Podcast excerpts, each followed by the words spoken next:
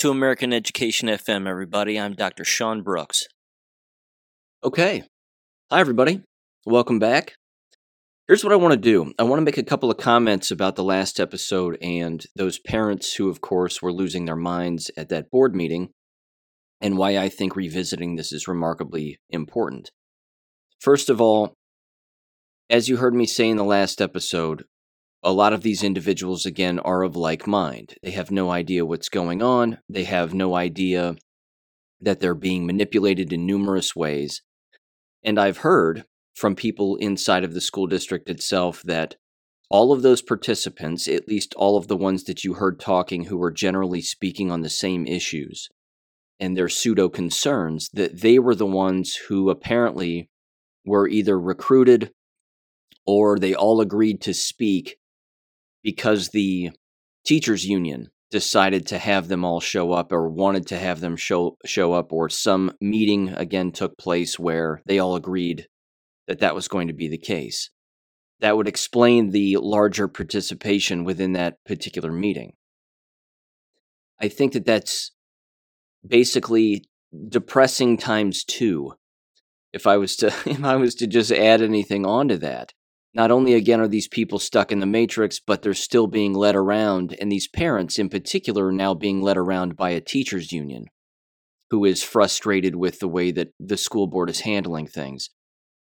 Again, you heard me say in the last episode that the liberal snake always eats its own tail, and that, of course, is happening, and, and that was a perfect example of it, I thought. That's not going to go away and again as i said in the end of that episode one of the things that takes place is is that they have no idea that they're being manipulated by the board itself.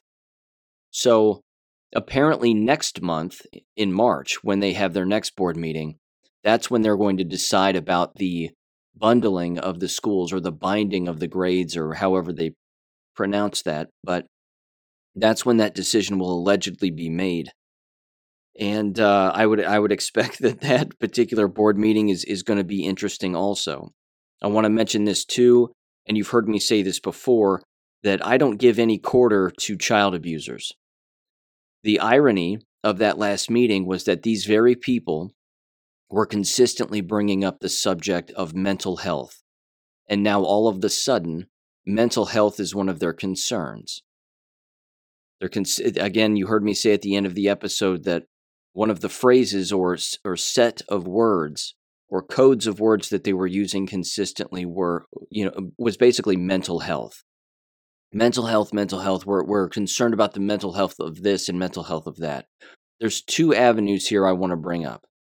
Number one, liberals, and you know this, so it's not new, liberals will always use people who are not themselves as the example to make their point, and then at the exact same time claim that they are defending said people.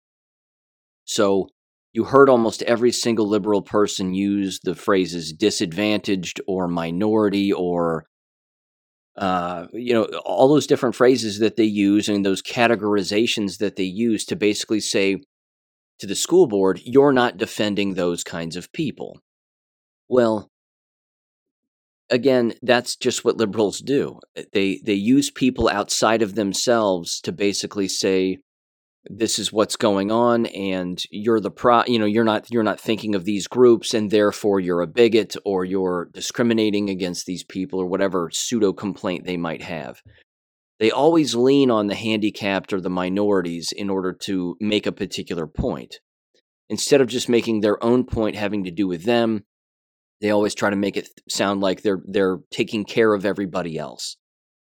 When, when of course, if that were really the case, they would never open their doors to such individuals. If uh, if push came to shove, they wouldn't do that, and and we know that, and that's been tested time and time again. Again, one of the national examples of that being the case was sending all of the illegals to Kamala Harris's front door you know that you know if you love them so much why don't you just take them in? Well when you when you call their when you call their bluff you know eh, they're they're caught uh they're caught with their cards in their hands and they don't, just don't know what to do. So that's that's the sad part about that. The second part is this. Given their use of the phrase mental and emotional health, and now all of a sudden they're concerned about mental and emotional health, why were they not concerned about it when they were gagging children since 2020? Why were they not concerned about it then? Why were they not concerned about not only gagging their own children, but but being so adamant, I should say, about gagging other children, making them wear masks, encouraging them to take shots, encouraging them to distance, to kick their children out of school. Don't send your children to school if they feel sick or look sick or whatever it may be.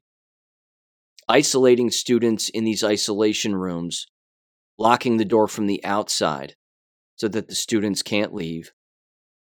The, the list is endless when it comes to the mental and emotional deterioration of children and how the school environment and the parents who attend and the teachers who work there and the administrators that they were responsible for all of this.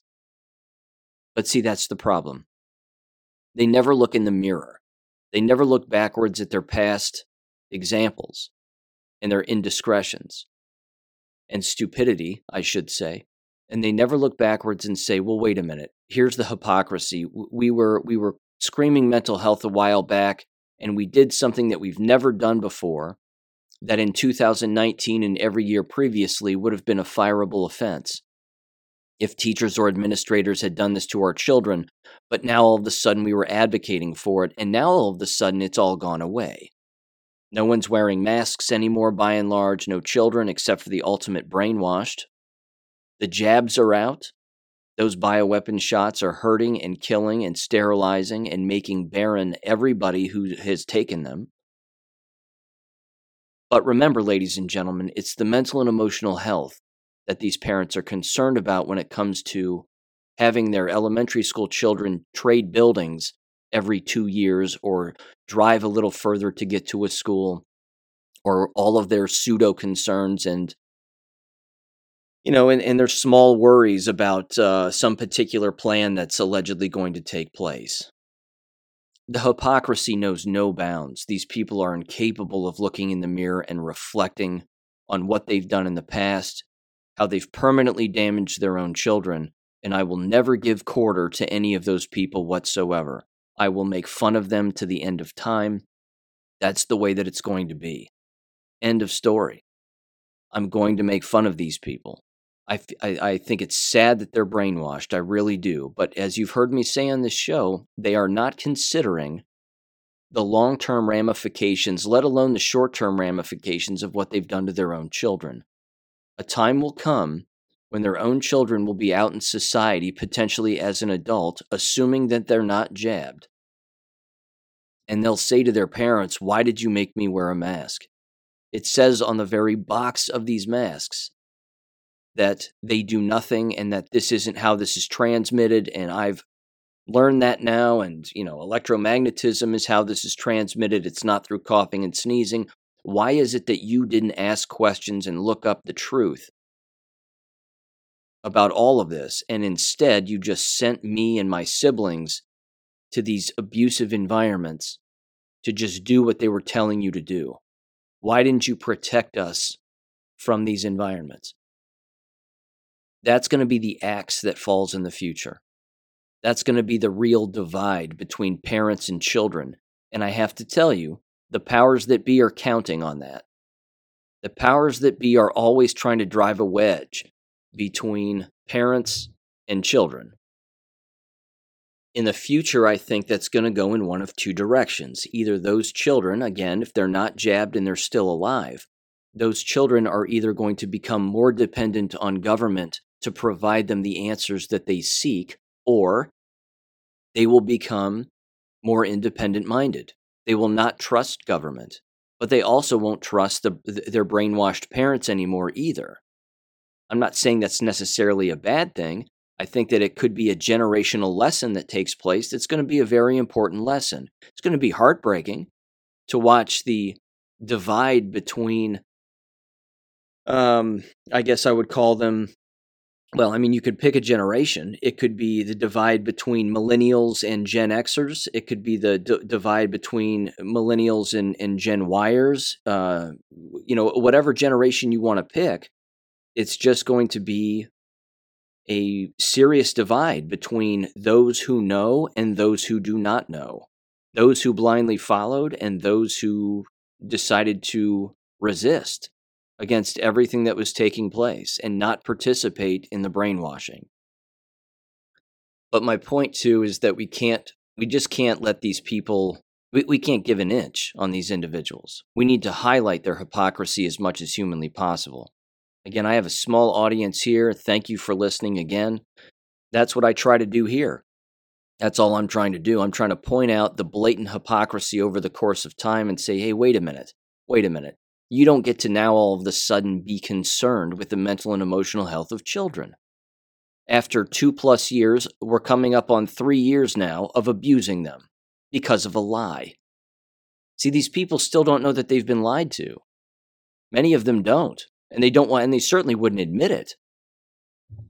In fact, from a nonverbal standpoint, if you were to look at these individuals and bring that up, either in a board meeting or a city council meeting or, or publicly to them, you know, with a larger forum, I'm certain that the response that they would have from a nonverbal communication standpoint is they would drop their heads or they would avert their eyes. I've seen this before when I've said particular things publicly with with a group of people in a room, the guilty ones will look away. The guilty ones will look down. They'll they'll they'll not look at you when they were previously looking at you, and then all of a sudden, you know, a little maybe a little bit of reflection starts to kick in, and they start to go, "Well, I, I guess I did, but whatever," and then they imme- immediately rationalize it away. That's a huge issue, and I'm certain that that's exactly what would happen. Same thing with school board members. If you were to bring up their hypocrisy, they would look down at the ground, they would look away from you. They would look like a child who was being scolded by a parent. Because that's that's who they are. They're children. They behave they behave like children. They get in front of a microphone, they yell, they scream, they shout, they whine. You know, I'm not getting my way, I'm not getting my way. But you know you're not thinking of the handicapped kids and you're not thinking of the minorities and you're not being equitable and and whatever it's it's beyond hypocritical is the whole point but i'm not going to lay off of these people i'm just going to stay on the pedal i'm going to keep going after them because they have to be gone after and that's the only way to do it you know you, you cannot reason with these people you cannot uh, I, I really don't think that you can change all of their minds. However, if anybody listened to that previous board meeting, I'm certain that if there was a fence sitter at the time, there's no longer a fence sitter. There's no way that, again, you listen to a board meeting like that with the complaining that was going on, and then all of the sudden they're now going, Well, I'm still going to sit on the fence regarding all of these issues, and I haven't learned a single thing this entire time. You're either going to go one way or the other which means people are waking up, and that's a great thing. I'm never going to discredit the, the power of that, nor can I predict all of it. People wake up on their own time, and we don't know what it takes to get them to wake up. But whatever it is, I, I think a school board meeting like what you heard in the last episode is a perfect example of that. And, and and as you heard me say, and this is the this is going to be the interesting part going forward, is that that's going to get louder and louder and louder. And the louder they get and the more hysterical they become because their matrix is slipping through their fingers, more and more people are going to see that, hear that, and leave the environment because they want nothing to do with it. That's waking up in itself, I think. That's the waking up process, also, and that's a beautiful thing. So that's going to continue to happen, and I'm going to do my best to keep bringing that to people's attention.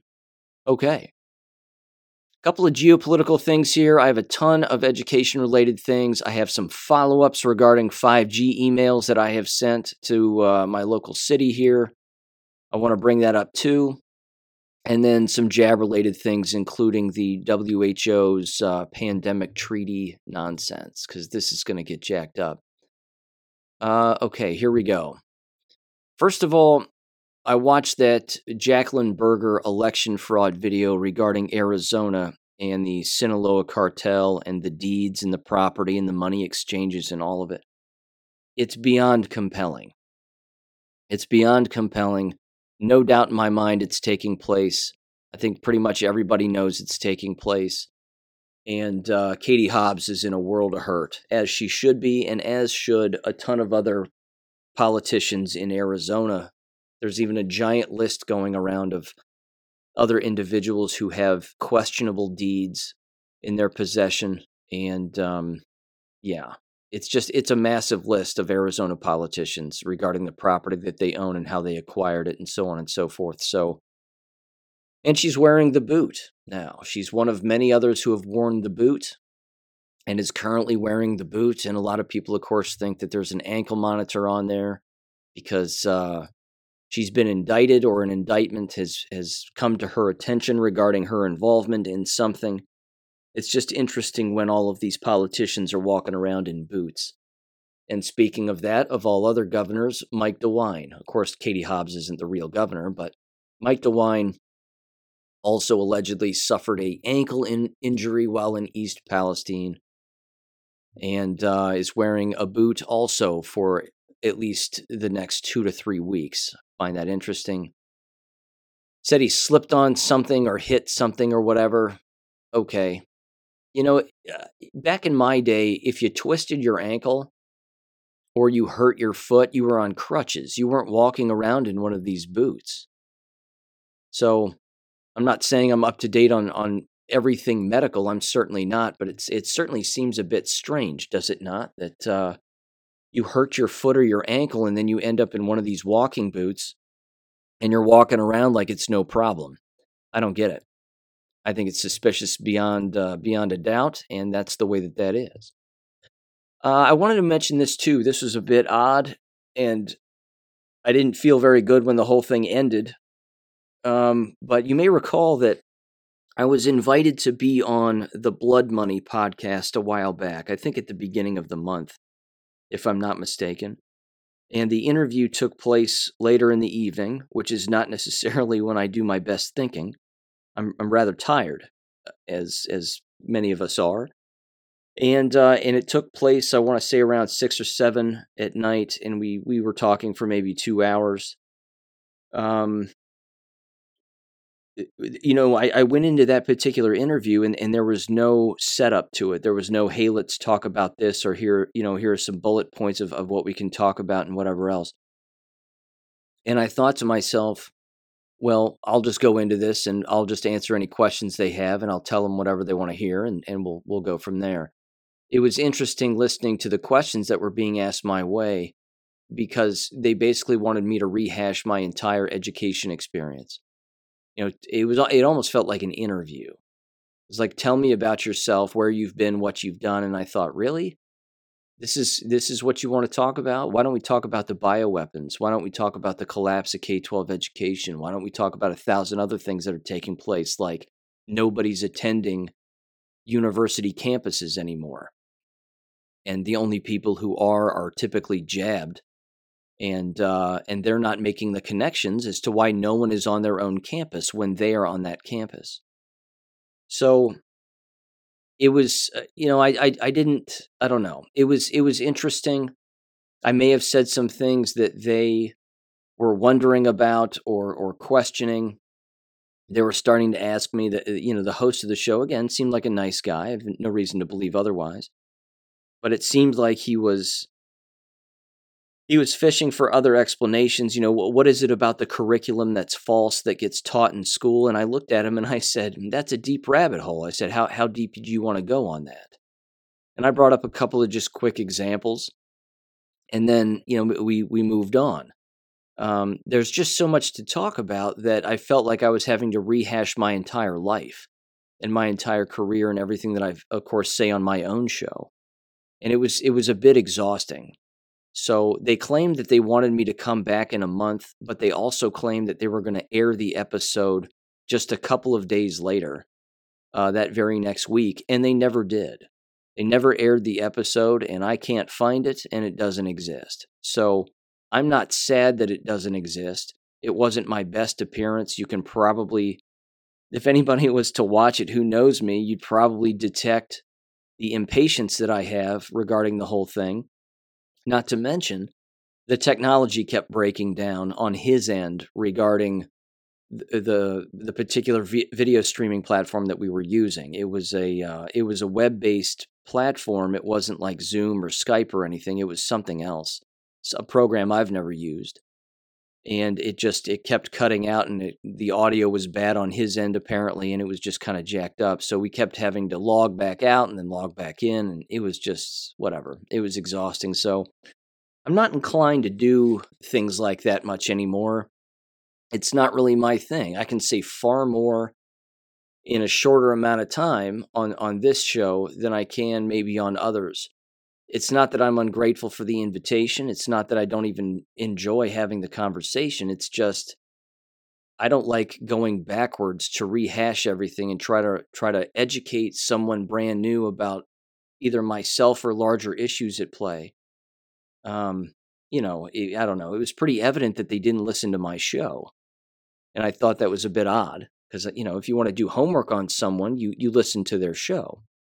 So it didn't seem like they had done their homework anyway, and uh, that's just my two cents on the whole thing. So you're probably never going to see that interview, which is 100% fine by me. Okay, just wanted to mention that, and there you go. Not that anybody was looking for the interview. I mean, I you know I wasn't going to go back and watch it because I I really didn't care, but it, it it just wasn't very well done. Um, with that said, let me move into this the 15 minute city thing here in Cleveland, in Cleveland, Ohio. Of course, I don't live in Cleveland.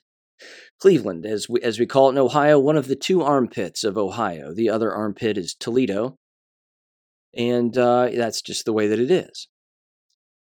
The discussion about the 15 minute cities is an important one to have because it's remarkably dangerous for a variety of reasons. It's, of course, communism because once you have a 15 minute city, you end up electing more people, which means you end up electing more money launderers who end up doing whatever it is that they want to do. And then, of course, it, at the exact same time, it monopolizes the particular areas because those particular areas end up having the similar kinds of stores, even though they're selling it to the citizens as as being different. And oh, we're not going to have similar kinds of stores. You know, you can have the, uh, the the the stores that you want, and so on and so forth. I I, you know, this is a this is a deep rabbit hole here.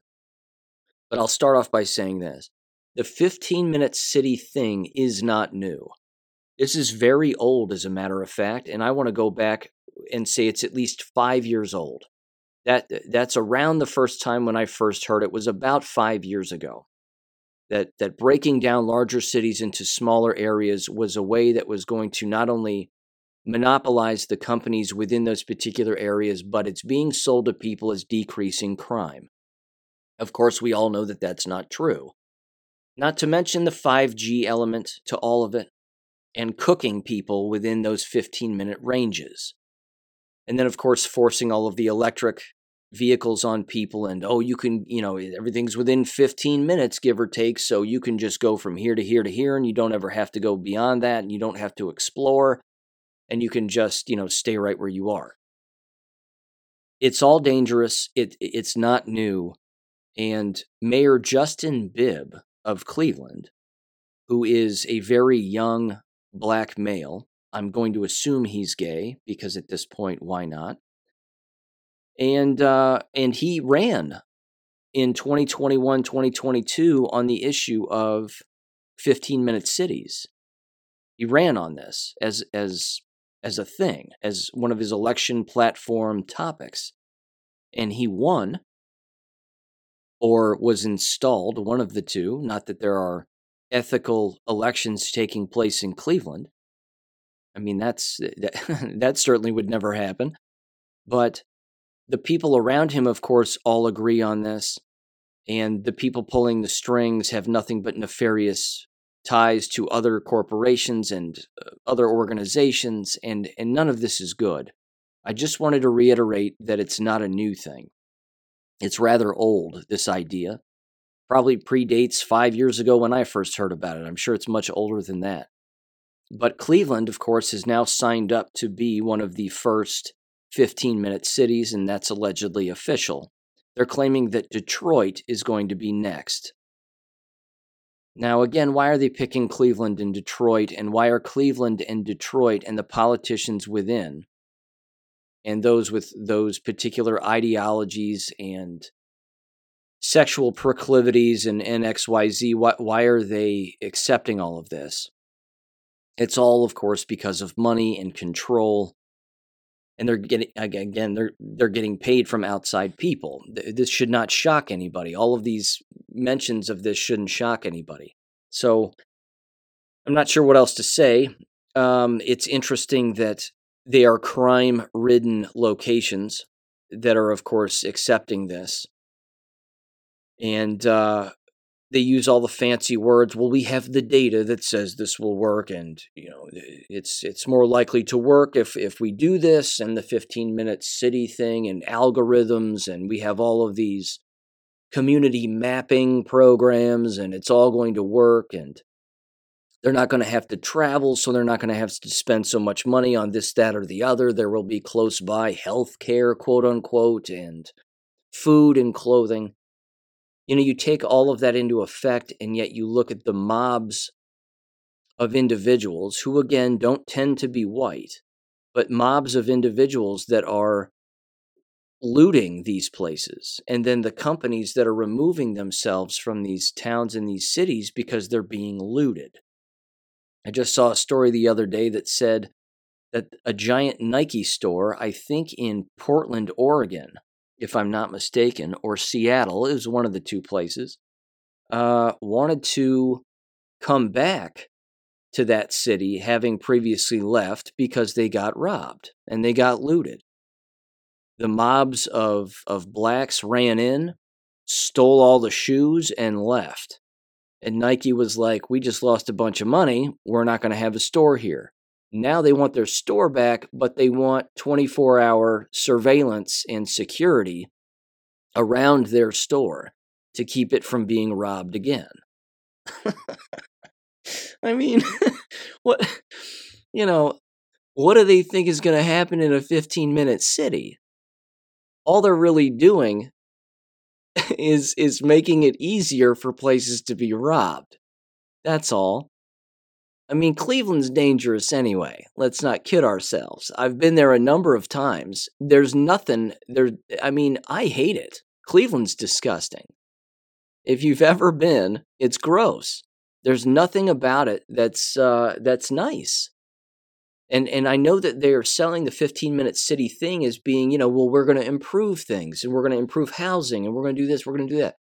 Again, anytime government touches something, it turns to dust. And if you give it to individuals for free who don't know how to take care of what they already have, how's that going to work out? I mean, look at the Habitat for Humanity homes. They're slums, aren't they? They certainly are where I live. They end up becoming homes for illegals. They end up looking terrible, run down, destroyed because that's that's what you're doing.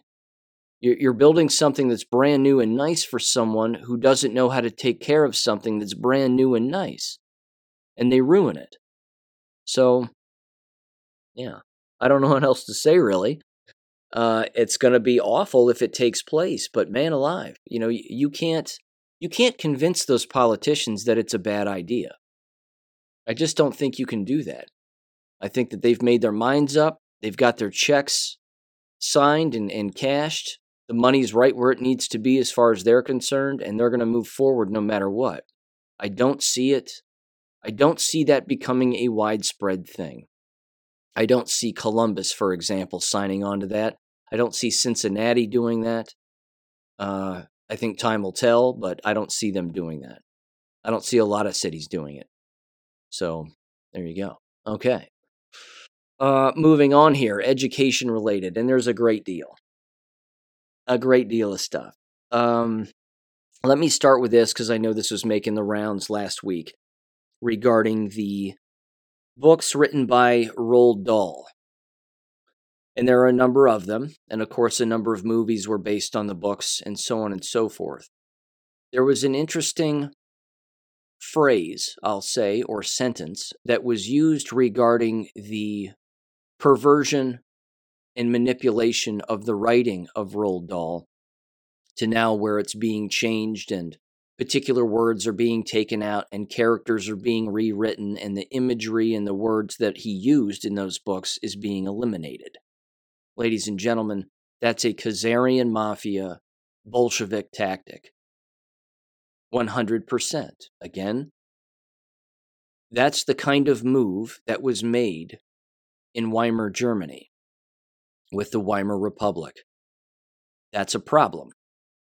When you rewrite literature to purposefully delete what the author had intended, to again align with your own ideologies and vocabulary, even if that vocabulary is completely pretend. That's a that's a Khazarian mafia Bolshevik tactic. It's it's Marxism, it's Bolshevism. And yes, Khazarians are satanic Jews by and large, but you know that's that's the connection there. It's an old history tactic. I mean, it's an old history lesson that repeats itself time and time again, but it's not because it's an accident. It's repeating itself because it's people who are repeating it. And the sentence, I should say, because before I digressed on that, was that the, the, the phrase that was used and the sentence that was used in the media reporting was the following regarding Roald Dahl's books. They said, quote, a British publisher is now going to rewrite and and revise Roald Dahl's books for a quote unquote wider audience. A British publisher. That's how they phrase it. The publisher may be centered in Britain. The publisher may print and publish the works in Britain, but they are not British in the sense that they don't have any other uh, religious or ideological affiliation. They're trying to make it sound like it's a geographic decision, not a satanic or ideological decision. It certainly is that.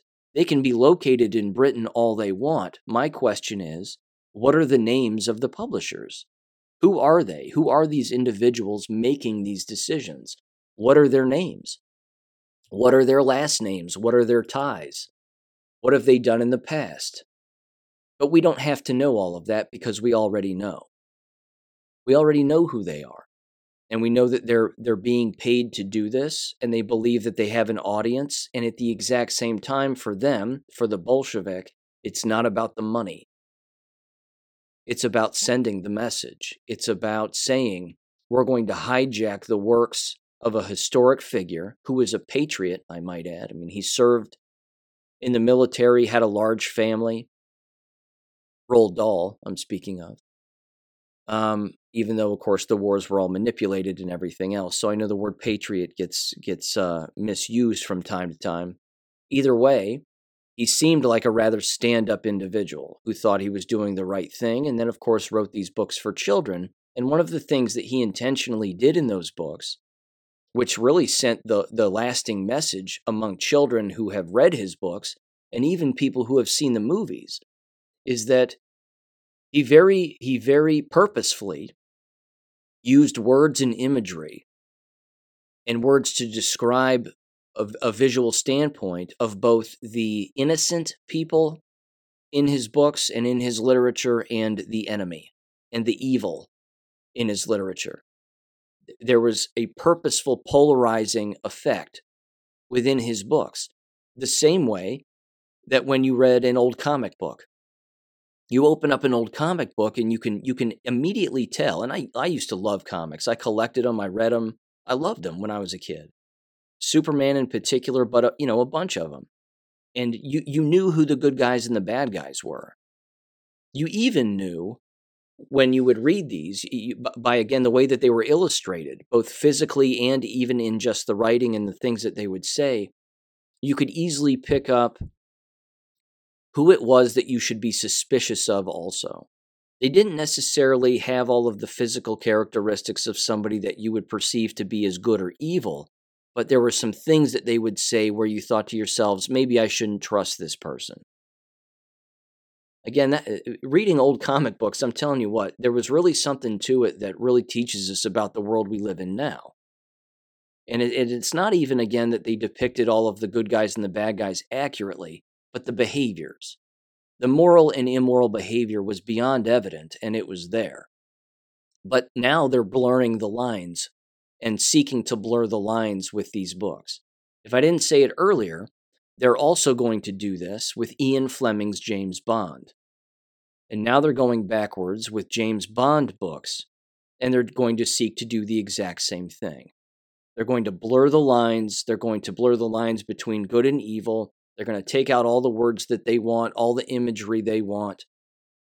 They're going to take out the feminism aspect and the real femininity, uh, femininity I should say, of, of females, which exists in James Bond movies, as we all know, and the masculinity aspect of James Bond. Again, it's only a matter of time before James Bond is, uh, you know, is is a transsexual, and then what?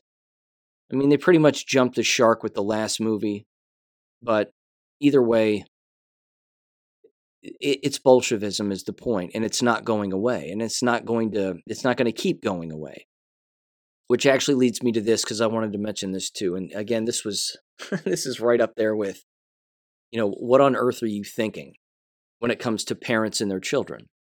There was a video bouncing around the other day. I know it was on the Blaze and it was on a lot of other places, but there was a dad who was uh, well, it started off with a with a son, a kid, and I want to say it was elementary or middle school, one of the two. And he showed up to a school board meeting, walked up to the lectern, and he started talking about and reading directly from one of those perverse books that's been read at school board meetings a thousand times. Again, not a new thing, but okay.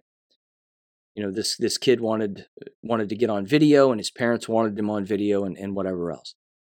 When the kid was done reading the particular portion of the book, the next speaker to come up was his father. And his father openly admits, again, well, uh, let me say this first. What was weird was and disgusting, and again shouldn't shock people, but it was it was uh, it was revealing nonetheless, was that the kid said that when he checked the book out, and he knew what book it was and he knew it was perverse and it wasn't what he wanted but he was checking it out to prove to his parents hey look at what's in our library. So again kudos to the kid.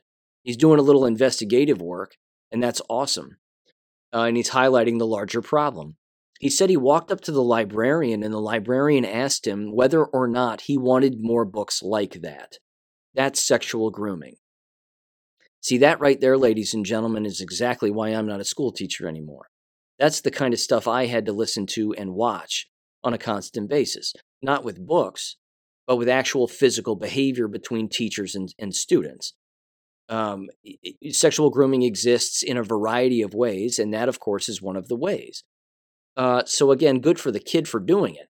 But then what happens next, I think, is is sad, and and or I should say, just disappointing the dad comes up and he starts again sort of yelling at the school board about what they're doing with these books and they got to get rid of them and whatever else. And then the dad says, Hey, look, I don't work anymore. He goes, I don't work.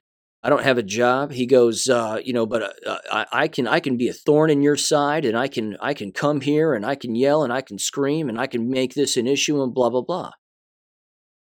And that's basically what he said. Now you know what I'm about to say next. I watched that video and I thought to myself again the dad openly admitted to not having a job, not working, and yet he's still sending his son to this school building. Why? Your son can read, he can write, he can teach himself. And if dad really wants to be a dad, then what he'll do is, and really wants to be a parent, is he'll investigate online homeschooling programs and he'll decide what to do regarding the homeschooling of his son. Again, uh, the father was openly admitting he has the time to teach his own child, and yet you can see the mental disconnect between what he's admitting and his perceived reality. It's uh, you know that that divide is is really hard for me to listen to. It always has been.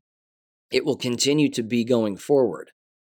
But somebody needs to get to that dad with Abeka.com or another program and say, hey, look, man, you can use Abeka.com as the foundation and you can revisit Abeka anytime that you want. But you have other things that you can teach your son. And your son, of course, can teach himself. So, how about you just do that? How about you get on that? Uh, yeah, I, I don't know what else to say. I just wish that these parents would, again, if they're if they're going to show up at a board meeting and yell about the degenerate behavior and the and the degenerate resources that exist within these environments, the next sentence out of their mouths before their time is up is they should say, "We're leaving. I'm pulling my son out. I'm going to homeschool them. Here's the program I'm going to use. I'm going to use a plethora of other resources. I do not want government teaching my children ever again." And I encourage other parents to do the exact same thing. And if you would like to meet with me after this meeting to discuss what I'm doing with my children, then please follow me out into the parking lot and I will explain it to you. This can happen. I know that it happens. I know that people do this, but we're not seeing that often enough in these in these board meetings because again, there was a time when these school board meetings weren't a thing. If you go back 10 years, okay? School board meetings and people telling the truth at school board meetings and then those meetings going viral, that wasn't really a thing. There might be the occasional one. And at the very beginning of this show, when I started this when I started this podcast was that I played one and even referenced one in one of my buildings that was remarkably important. And it was a it was a white female teacher leaving a Green Bay, Wisconsin area school district because of the crime that was taking place, the verbal abuse. Uh, there were students masturbating in the middle of class. Uh, th- there were, you know, cell phones being stolen, fight clubs going on in the school, and there was no accountability. The teacher showed up. They made their complaints. They were bullied in the workplace because of what they had had had brought to the attention of the school board, and then they decided to quit because they were mentally and emotionally exhausted. That happened a long time ago. But now we're seeing just this repetitive nature of basically the same kinds of stuff. Perverse books this, perverse books that, what you know, whatever else. There's way more to bring up in these meetings than than what people can possibly imagine. And I would encourage people to figure out what those are. I bring them up on the show consistently, but I would I would encourage people to purposefully move the Overton window regarding the American education system in a homeschooling direction and use that platform as a method to wake people up to leave the public school system. That way, it's only left to the brainwashed. And I say brainwashed with a large umbrella because there's a lot of people that fit within that within that category. But uh, that's that's what the environment's going to be left for and who the environment is going to be left for. So all of that was taking place also and i just wanted to mention all that. Okay. Don't expect the degeneracy to go away is is my point and even if we leave and like-minded people leave and, and healthy-minded people leave and moral-driven and, and value-driven people leave it, it doesn't mean the degeneracy is going to go away but it's going to go away regarding your exposure to it which is a good thing. So there's that. Okay. I want to play this if i can. I don't know how the audio is going to work out on this but cicely sent this my way and I haven't had the opportunity to speak about Project Veritas for, for very long at all since James O'Keefe left, or or you know whatever. Again, uh, apparently the employees that work there say that he neither resigned nor was fired. That it was just kind of a everybody's going in their own directions kind of thing. I don't know, and I and I don't necessarily care. What I know is is that James O'Keefe built that dating back to the days when he infiltrated Acorn when Barack Obama was uh, was running for president the first time, and you know exposed serious voter fraud. I'm not saying again that that they haven't done some some really good work. They certainly have, and they flew a little too close to the sun, as he found out when it came to Pfizer, because the Pfizer people clearly got to board members. Money was exchanged, I'm sure. That will probably all come out in the future. And there's a level of corruption there that exists. And of course, apparently, James doesn't want anything to do with it, and good for him. What I would have liked to have seen, of course, is all of the employees get up and leave at the exact same time with James. I mean, that was that was your Jerry Maguire moment for all of those employees. They had the opportunity to all stand up and say, "I'm coming with you. I'll go with you." And then they all just get up and they leave and then, you know, that's it. And then they go start start their own thing. Again, if they'd have done that all at the same time, the donors probably all would have shifted their money right toward that group and, and excluded the board immediately. Uh, if you're doing it pro bono for a little while, not only regarding the legal work but the leg work and the and the footwork so be it but you know the support the public support for it would have been so much higher as long as the individuals involved can't be bought or sold so with that said i wish them the best i want them to come back and continue to expose bigger and deeper things higher security make sure that you're protected and, and do what you need to do but uh, yeah it's when you fly when you fly that close to Pfizer, you're flying a little too close to the sun, and, and they found that out. That that's that's corruption right there. That's the way it goes. So this particular audio that I have to play again was tossed to me by Cicely. This is from Project Veritas recently, and it has to do with New Mexico and the Albuquerque uh, public schools training regarding all of their gender support and gender bending nonsense and you know, I, I feel like I'm a girl when I'm a boy and, and all of that. I know it's repetitive and I know that it's not new, but I want you to hear again how brainwashed these people are because it's more evidence of leaving the system and how you have got to leave the system.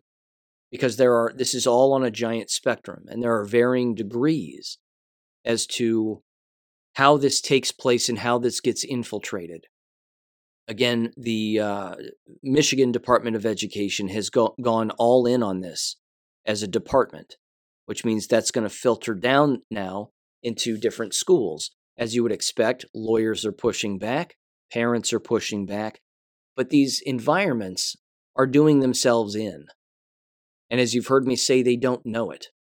You see, the, Marxist, uh, the Marxist loves to destroy their own environment and make it miserable for everybody there because they are miserable themselves. They don't know how else to live. They have to be miserable. It's the only thing they know. And they don't care if they destroy their own environment and their own means of making a living at the exact same time. So give these people from uh, New Mexico a listen. Again, it's a lot of undercover audio and video. Hopefully, it's a little easier to hear. I know when Project Veritas gets listened to on the radio, it's kind of tough to hear, but uh, we'll do our best here. So give this a listen. Undercover audio of an LGBTQ training session has been sent to Project Veritas by an educator within the Albuquerque public school system in New Mexico. We sent Project Veritas journalists there to investigate further. We are funded by a six year CDC grant, and we do lots of different things. We provide support to all the gay straight alliances in the district. We oversee safe zones throughout the entire district. Yes, elementary schools do have safe zones.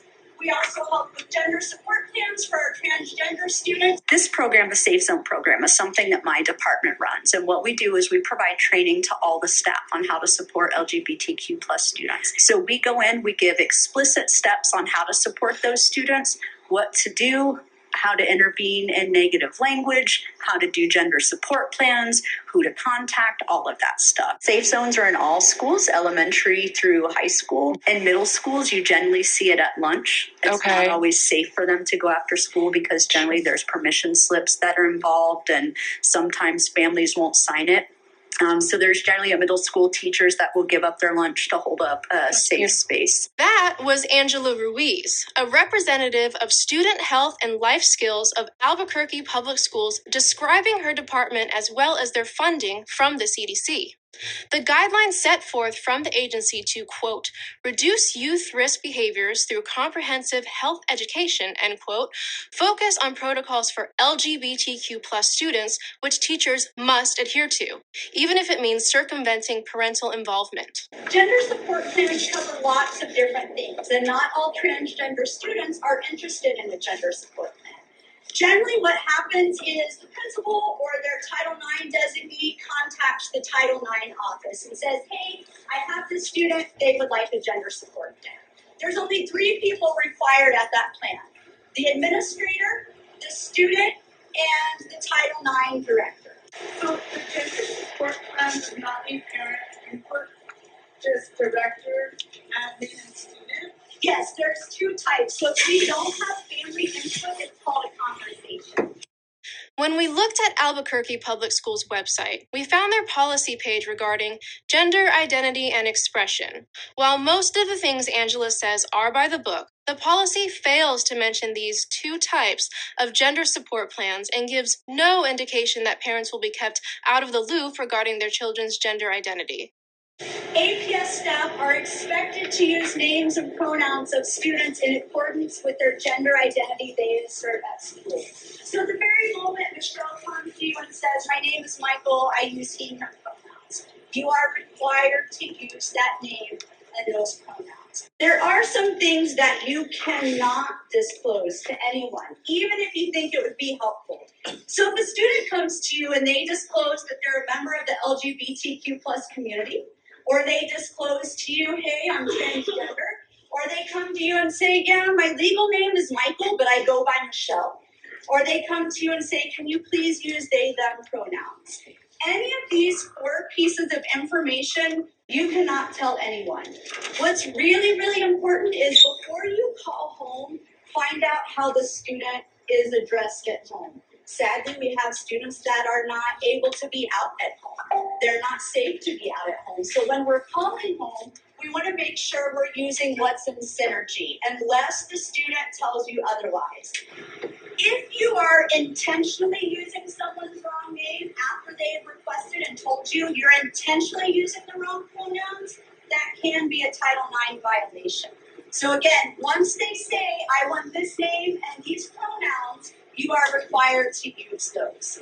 Students can use the sex segregated facility that corresponds with their gender identity they assert at school. So, how they identify at school determines which restroom they choose to use. Students do not need a GSP to access a bathroom or locker room or to request specific names or pronouns for use by a staff member. Let's say Michael wants to be called Michelle. Uh, but there isn't a gender support plan or a gender support conversation. Uh-huh. And they now want to use the girls' bathroom. We're supposed to want them to do that. Yes. The CDC pumps millions of dollars a year into programs like this one across the country. Our ongoing reporting on this secret curriculum that prioritizes political and social messaging over education affects students and teachers alike. If you are on the inside of an educational institution and wish to further expose this misuse of our children's education, please reach out to Veritas Tips at protonmail.com. Okay, the useful idiot. The useful idiot in that video her name was Angela Ruiz, resource teacher and the student health and life skills, apparently resource teacher, Albuquerque Public Schools. She's got the rainbow flag sweatshirt, she's got the rainbow lanyard, she's got all of it. There's a couple of things there I think that are a little hidden beyond all of the obvious things uh, that that should be brought up. You may recall a long time ago, certainly if you're my age and and even younger than me, the concept of a home room and what home room was like within particular schools. What does home room mean? The concept of home room and this is big picture of course it was it was all purposefully designed to be a place where students within the school could all receive the same kinds of paperwork that the school wanted to distribute to students to ultimately have their parents read and have their parents sign. And then it would be the homeroom school teacher that would bring you know collect all of the papers from the students after the first day of school for example and then you know give it to the administration and whatever else. Homeroom. There is a much larger and more nefarious meaning to the entire homeroom aspect of course, it's referred to as home. That right there should should uh, should be enough for people.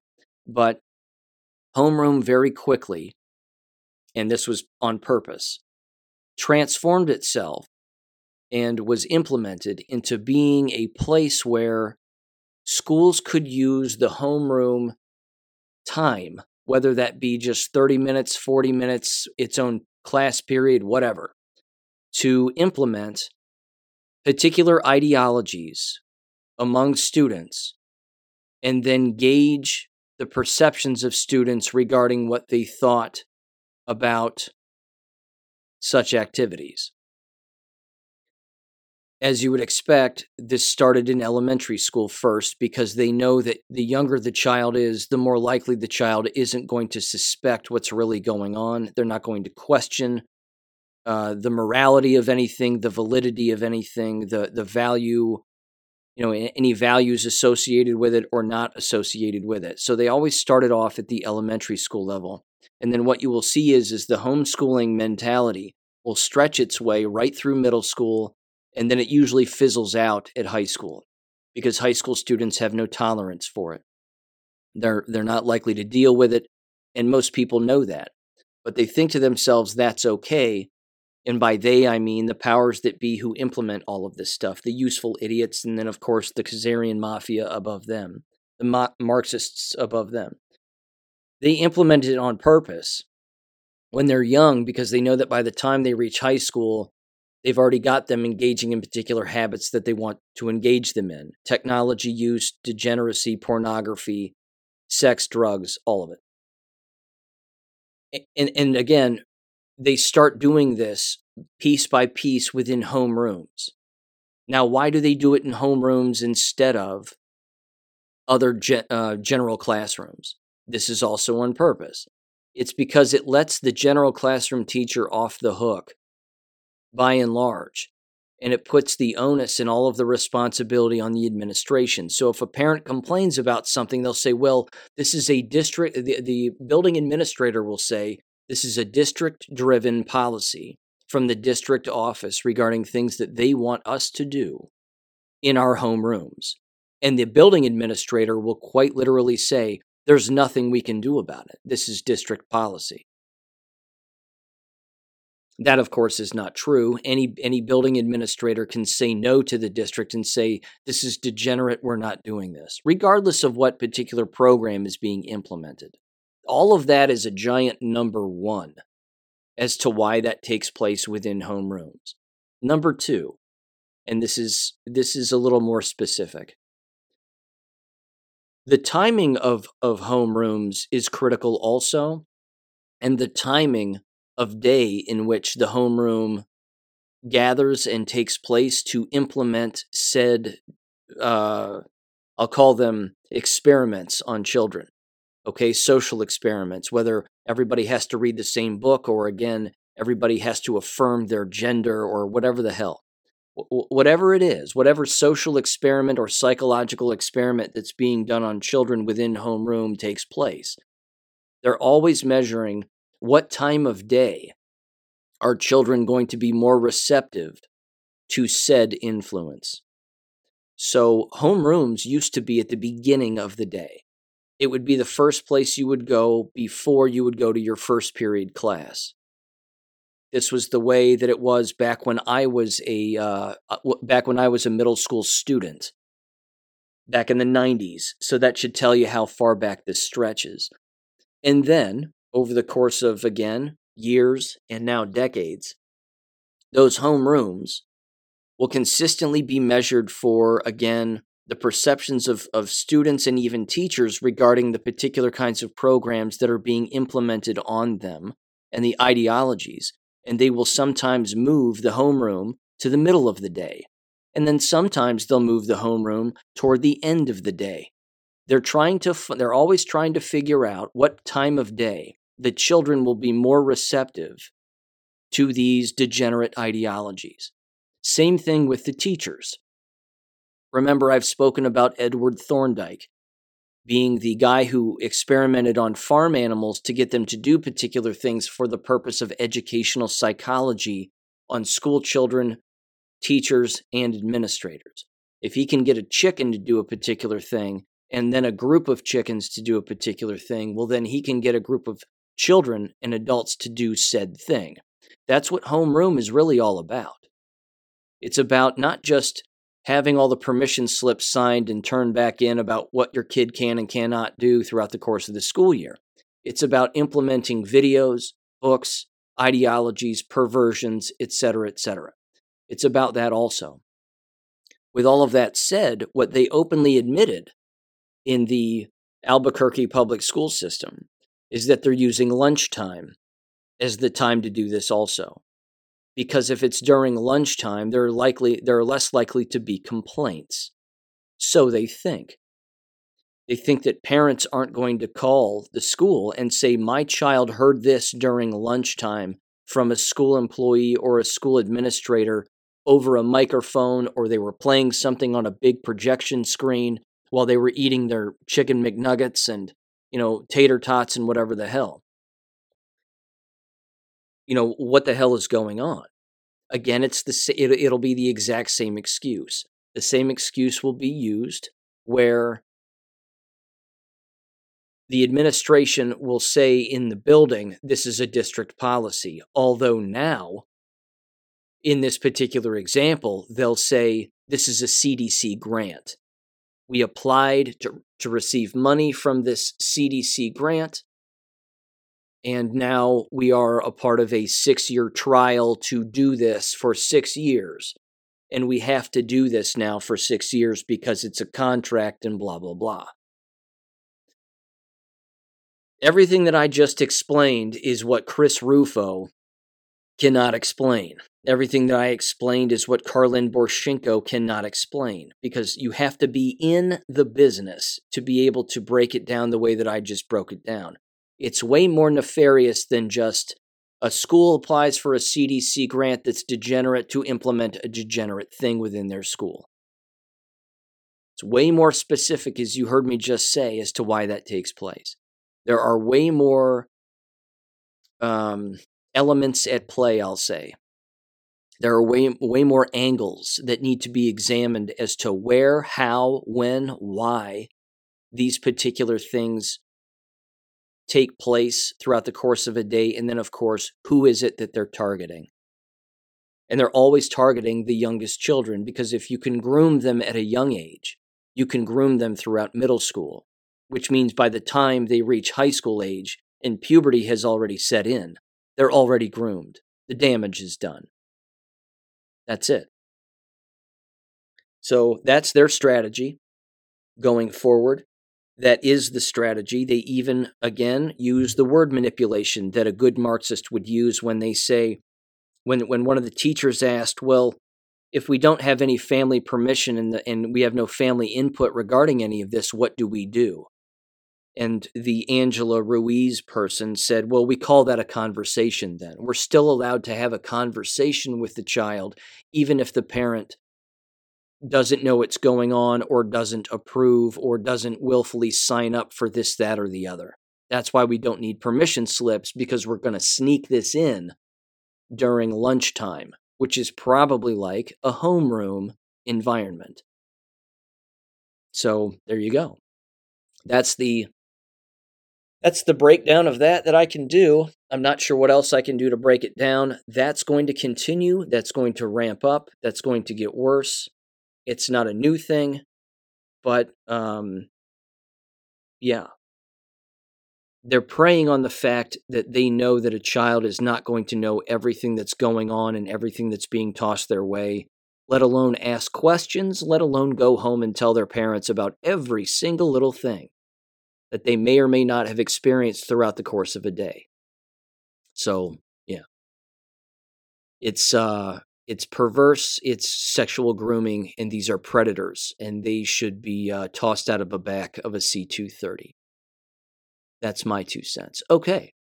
Here's again a breakdown from Michigan. This is an example of what Michigan is doing to fight back again against their degenerate curriculum that's coming again from the State Department of Education. And we know this because I've brought it up here on the show, ladies and gentlemen. Allegedly, allegedly.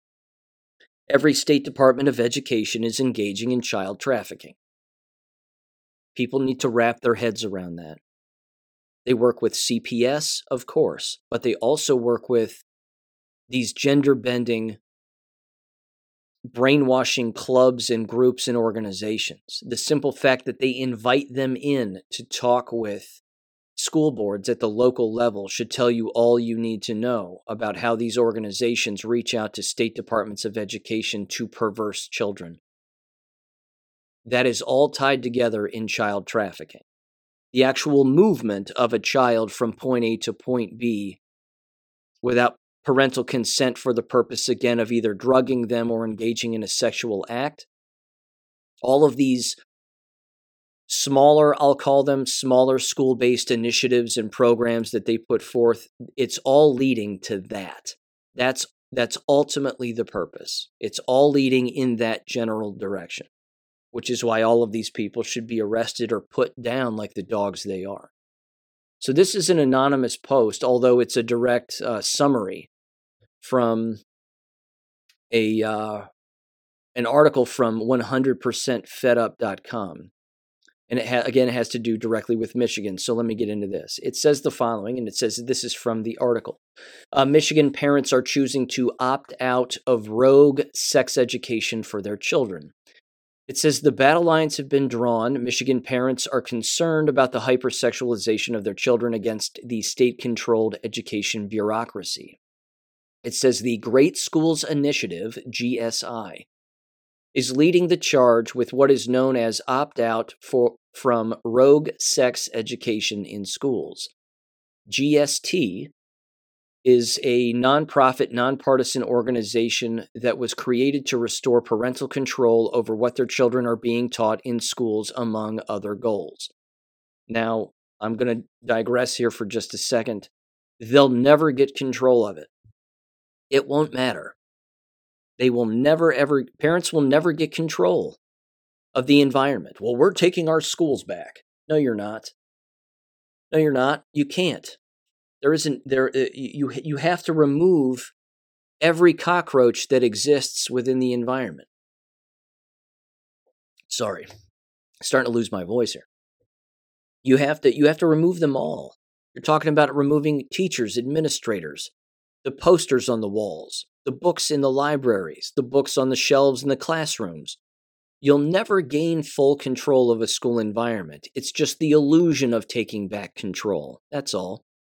You only have full control when government is completely removed from your life and your child's life. That's why I consistently say self-governance is the you know the only way forward because it is. You can't have it any other way here. Um, let's see. And then says, what is rogue sex education?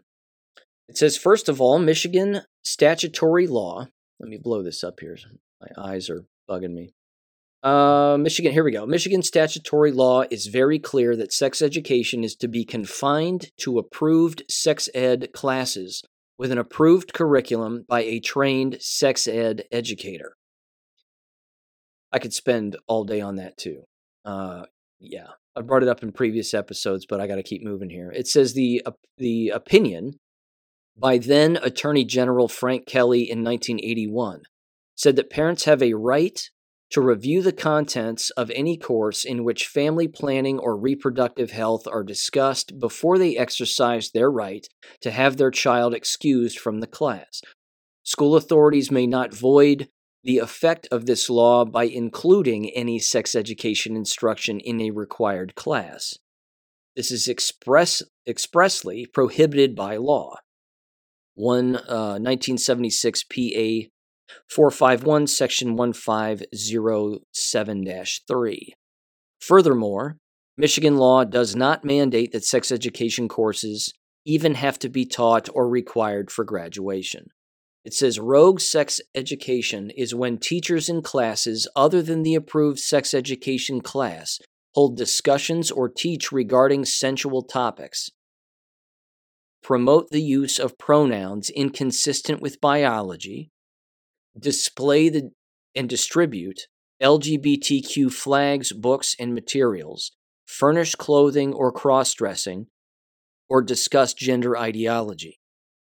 It involves informal discussion and chats about sexuality on the part of teachers who are not certified to teach sex ed, in which an in, in which and which rather is outside the confines and structures of an approved sex ed class. In other words, required classes such as social studies, literature, and math classes should not be in the business of infusing gender or sexual orientation material in, into their curriculum. It is against the law. I'm going to finish this before I mention something that was just said there that is remarkably important, and you've heard me bring it up in the past, but I'll get to it in a second.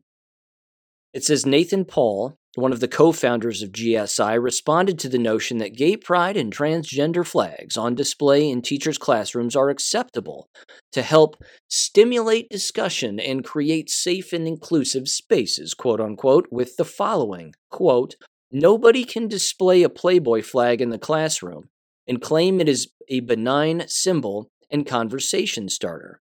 Flags are a tool that represents something and that begs questions quote unquote.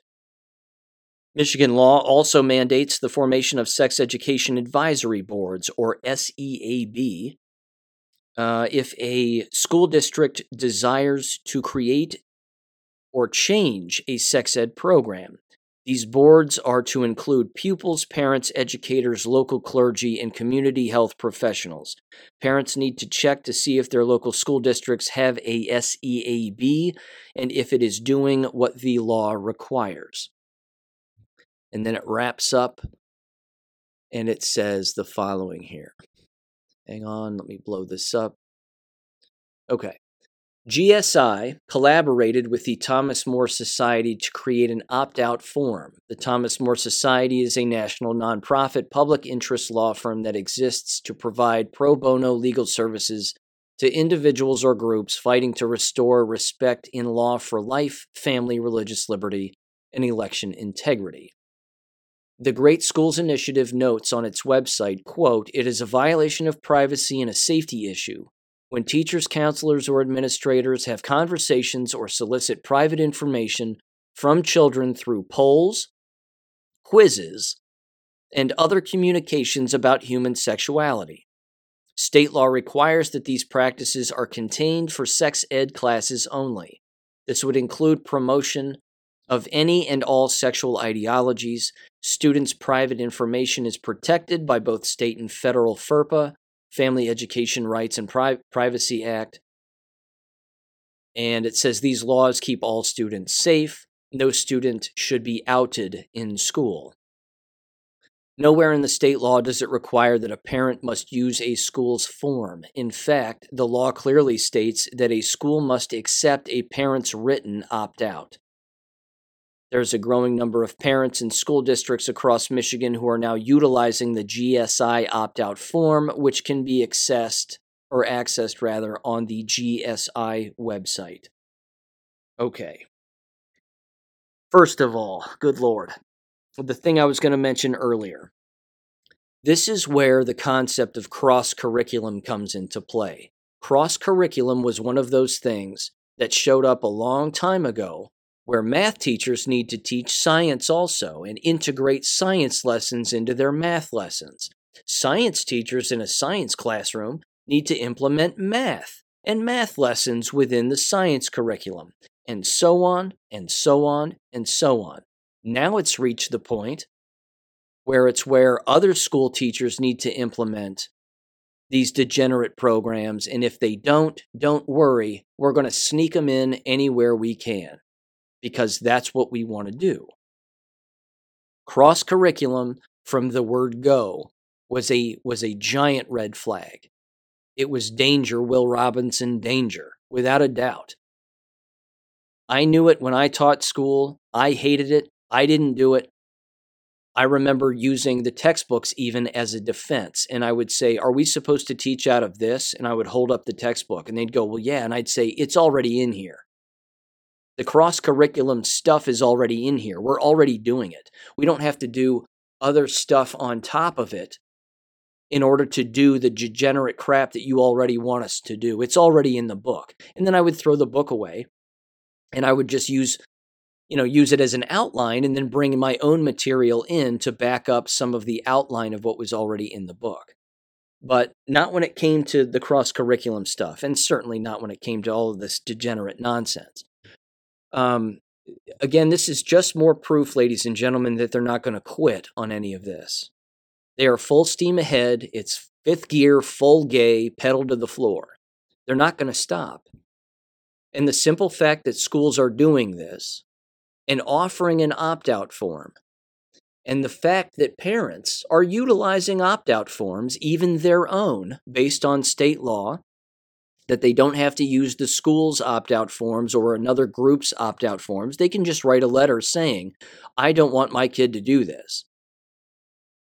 And schools will again fight them on it and say, Well, yes, you do. And they'll say, No, state law says I don't. You've even heard Kim Carter on this show bring that up before regarding her own children and wanting them to opt have her children opted out from from these perverse programs and even sex education and a thousand other things. The school district will always fight back and say, "Well, we can't make all those accommodations for all these children who want to opt out." Again, if the school is implementing it and they don't want your children to opt out, isn't that the dead giveaway that the that that the school itself shouldn't have the program to begin with?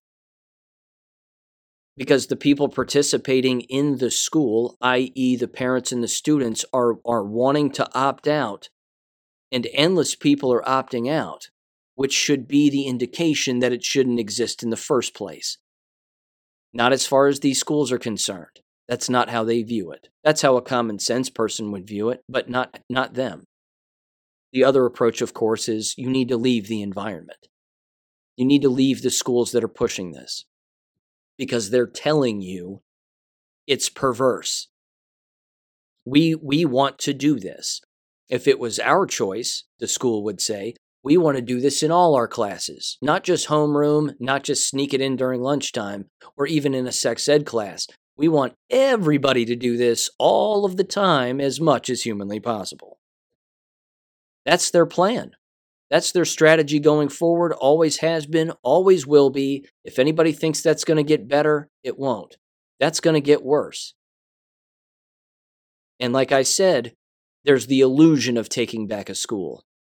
There's the illusion of taking over a school board and getting rid of a superintendent. But if you can't get rid of the building administrators, the perverse school teachers, and by the way, this brings in, of course, the entire feeding tank that is feeding these environments. Good luck finding a non perverse, non ideological, morally sound young individual who wants to be a school teacher these days.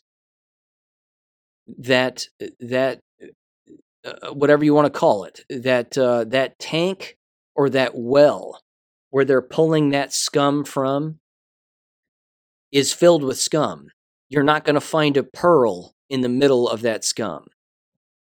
And it's becoming more filled with scum in these teacher education programs. It's not getting better with time. The last three years blew it all apart. And this, too, is another example of why these environments are doing this and how these environments are even fighting government and fighting government officials. This, of all places, comes from Reuters and it's titled Florida Bill would ban gender studies majors diversity programs at universities. Great. Great. That should happen. Now, this is being written by Reuters, which, again, they've gone after me personally. They've gone after lots of people who are morally sound human beings who try to warn people about a variety of issues. But uh, again they're they're writing this as as you would expect as being discriminatory well you're discriminating against people and the people who uh you know are are transgender and and this that and the other if the entire system requires law to eliminate the degenerate programs that exist within these degenerate environments you need not be in these degenerate environments if the legal fight and one of the civil wars that's going to take place is between legislators and universities and public schools, let them battle it out. Just don't put yourself on the battlefield while the battle is taking place because you're subjecting yourself and your children to that battle. You can, as you've heard me say in numerous episodes, including the last one, you can sit up on a hill and watch that battle take place. And I recommend you do that. That homeschooling hill that sits up there nice and peaceful, and you're watching the battle take place. You're educating your children about the battle that's taking place but you're not directly subjecting them to it to where they're being victimized by it. That's that's the whole uh, you know th- that's the whole issue. So apparently, again, DeSantis said in Florida, "quote We will build off our higher education reforms by aligning core curriculum to the values of liberty and the Western tradition." Good for him. He's not going to be the president. Uh, he's got nothing but bad people surrounding himself with him, like Jeb Bush and and uh, you know all these other nitwits. Uh, Paul Ryan. The list is endless, but you know, good for them. If it if it sticks, great. The question I have is a larger one, which is, why would you send your child to a university that's doing this? Number one. Let alone send your child to a university to engage in one of these programs that's an even bigger problem. Uh, yeah. So there you go. The fight never stops regarding all the sex stuff because that's all they know. That's all these perverse degenerates know is sex, and they bring their own perversions from home into the into their working environment. They do whatever they can to normalize it because they don't know what they're really there to do. They really don't know why they're there and they don't know the subject for which they're really there to teach. So they have to teach what comes familiar to them, and unfortunately, what com- what, what comes familiar to a degenerate are their own degenerate behaviors and their perversions, and that's the way that it's always been, and that's not going to go away. Uh, let's see. Speaking of that, this happened too, and this was cool. this is this is a step in the right direction. It's not uh, it's not it's not the dimensions deep I would like this to go, but it happened nonetheless. This is from valleynews.com. MVCS girls basketball in Vermont forfeits playoff game rather than compete against team with transgender player. I'm going to read a little bit from this written by Benjamin Rosenberg, the Valley News staff writer. I wonder how he leans in this particular subject, but it says the Mid Vermont Christian School, Christian School, ladies and gentlemen, girls basketball team withdrew from the Vermont Division 4 state tournament because of a refusal to play against an opponent with a transgender student athlete. Question does the school that has the transgender or the male playing with the girls is that also a christian school? Just asking. Wouldn't surprise me if it was at this point. It says the number 12 seed eagles were scheduled to play a first round game at number 5 seed long trail uh, on tuesday night but their withdrawal forfeited the game to the Mountain Lions. Quote, We believe playing against an opponent with a biological male jeopardizes the fairness of the game and the safety of our players. MVCS head of school Vicky Fogg wrote in an email to the Valley News on Wednesday evening allowing biological males to participate by saying, quote, allowing biological males to participate in women's sports sets a bad precedent for the future of women's sports in general. Well, then, why did Baylor University let Brittney Griner or Brad, I believe his real name was, play uh, play college basketball? Why was that allowed? Yeah, I mean, come on, people. It says uh, Fogg declined to request for an interview. Lauren Thomas, the assistant executive director for the Vermont Principals Association, said MVCS sent her a letter stating that they would not be entering the tournament but did not elaborate on its decision. Long Trail athletic director John Shendbull, if I'm saying that right, don't care, did not respond to requests for comment. I bet he didn't. The Mountain Lions played their full 20 game regular season without any issues, finishing 14 and 6 with 11 wins in their last 12 games when they probably signed on the dude.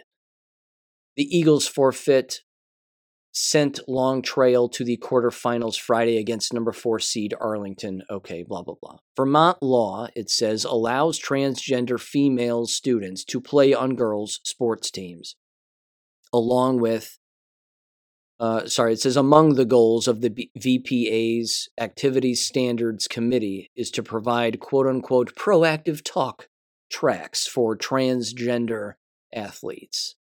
And I'm done. Clearly, uh, this isn't, of course, getting better. The dimension I would have liked to have seen, although I applaud the girls for forfeiting because they didn't want to play against the dude. Well done, by the way. Bravo.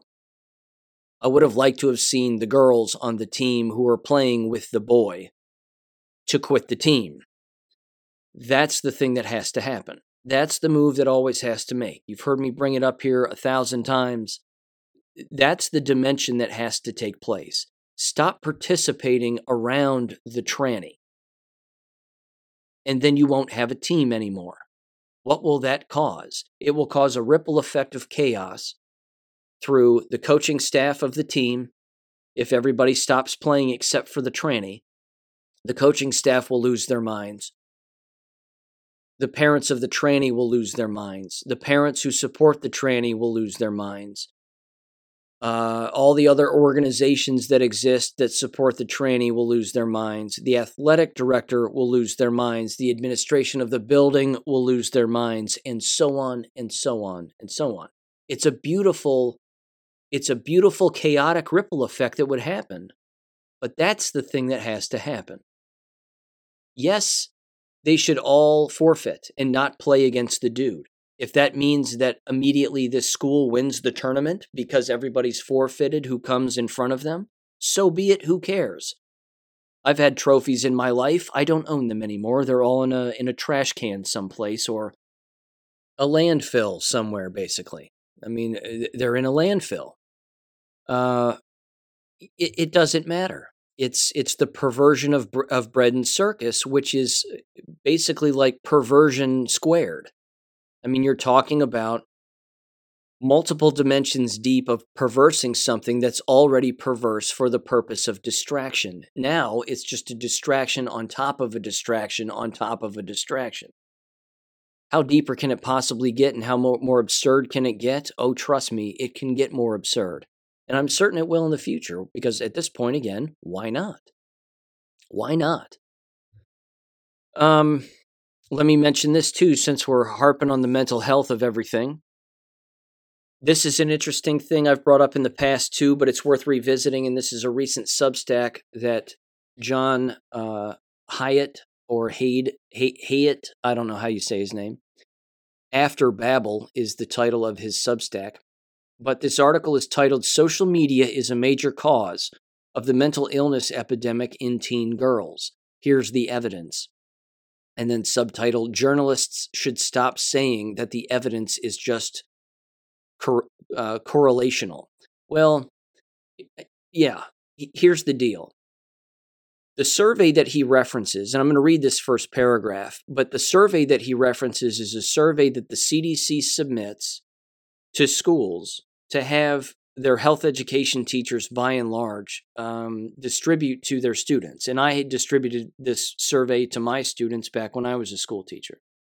It a long time ago, but um, this will tell you how far back this goes. And it goes back further than that. And as you would expect with any CDC survey, they are deliberate, manipulative, and they are designed to elicit particular answers based on not only the questions that are asked, but the order in which the questions are asked.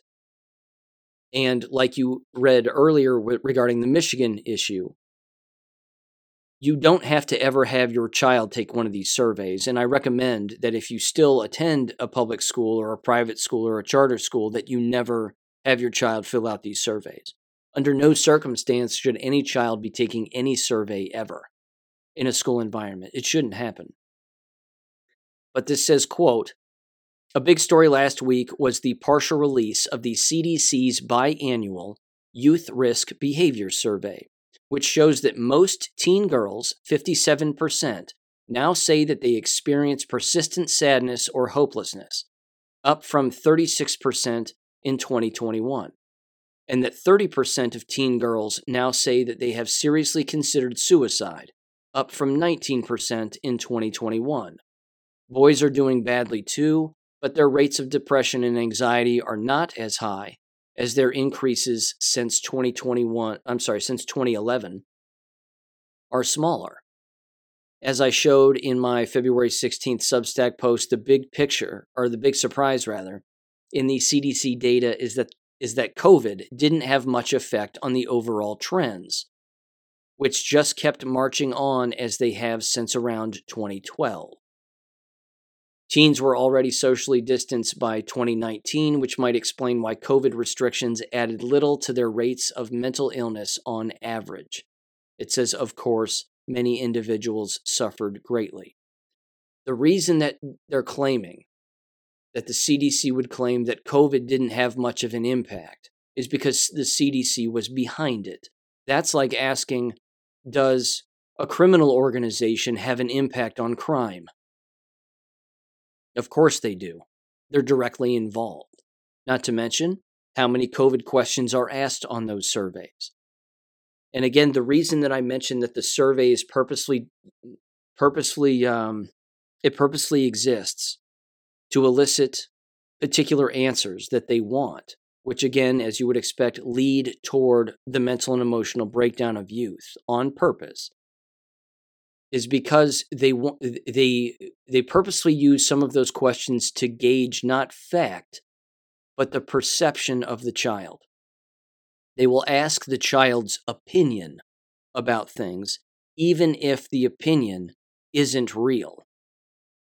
Because again opinions aren't facts and one's perception is not necessarily reality.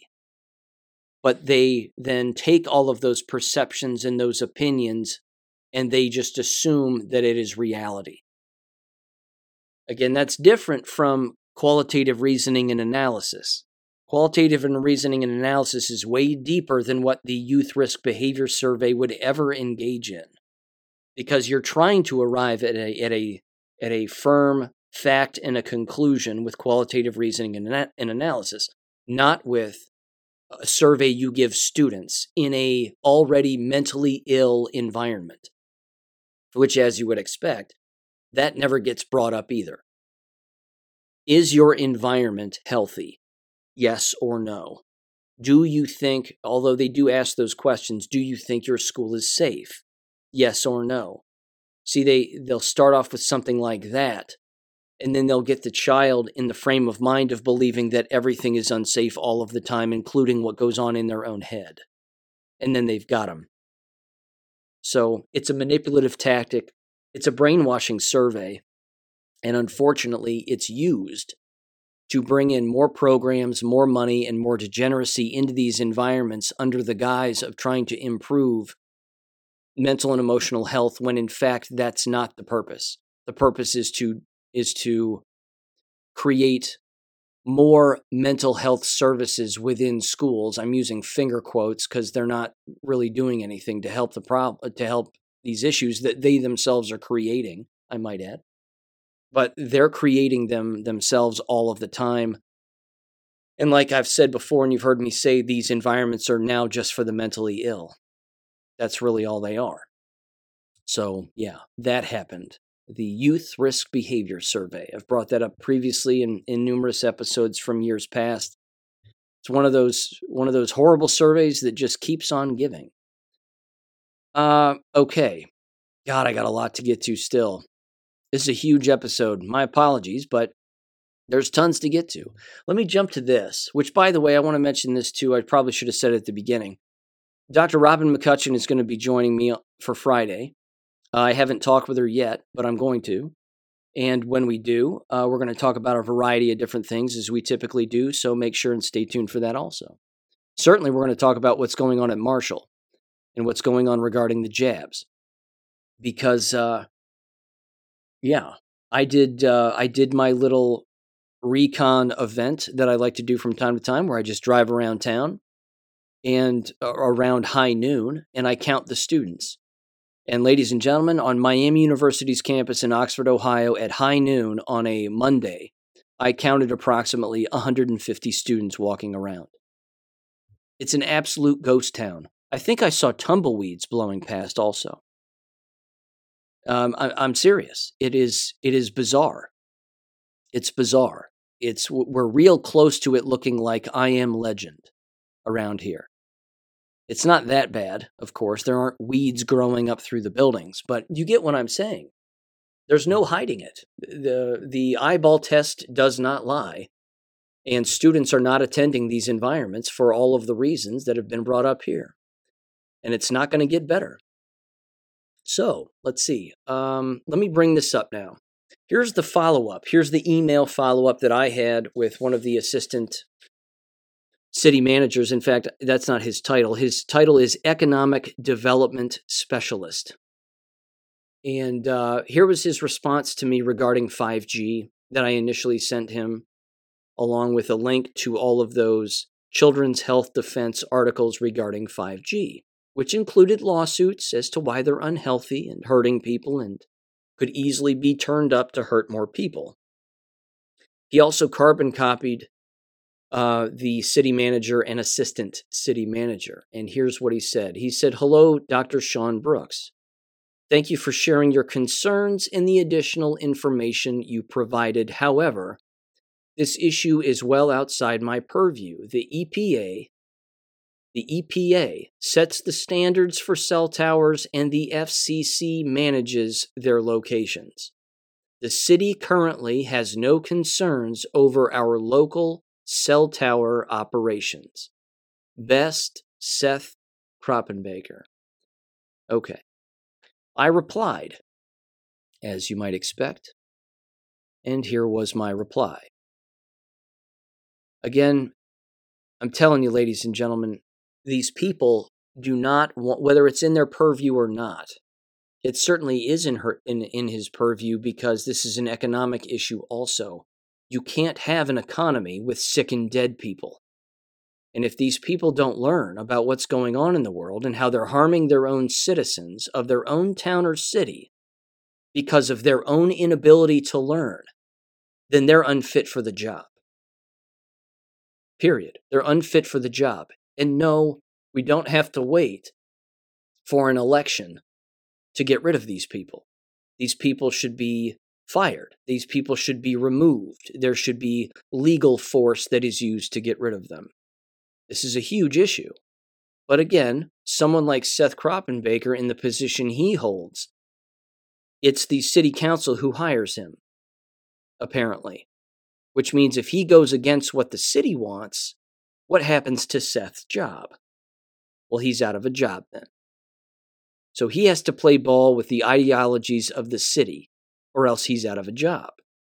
And the city, as you've heard me say, are all leftists. Most of them are gay.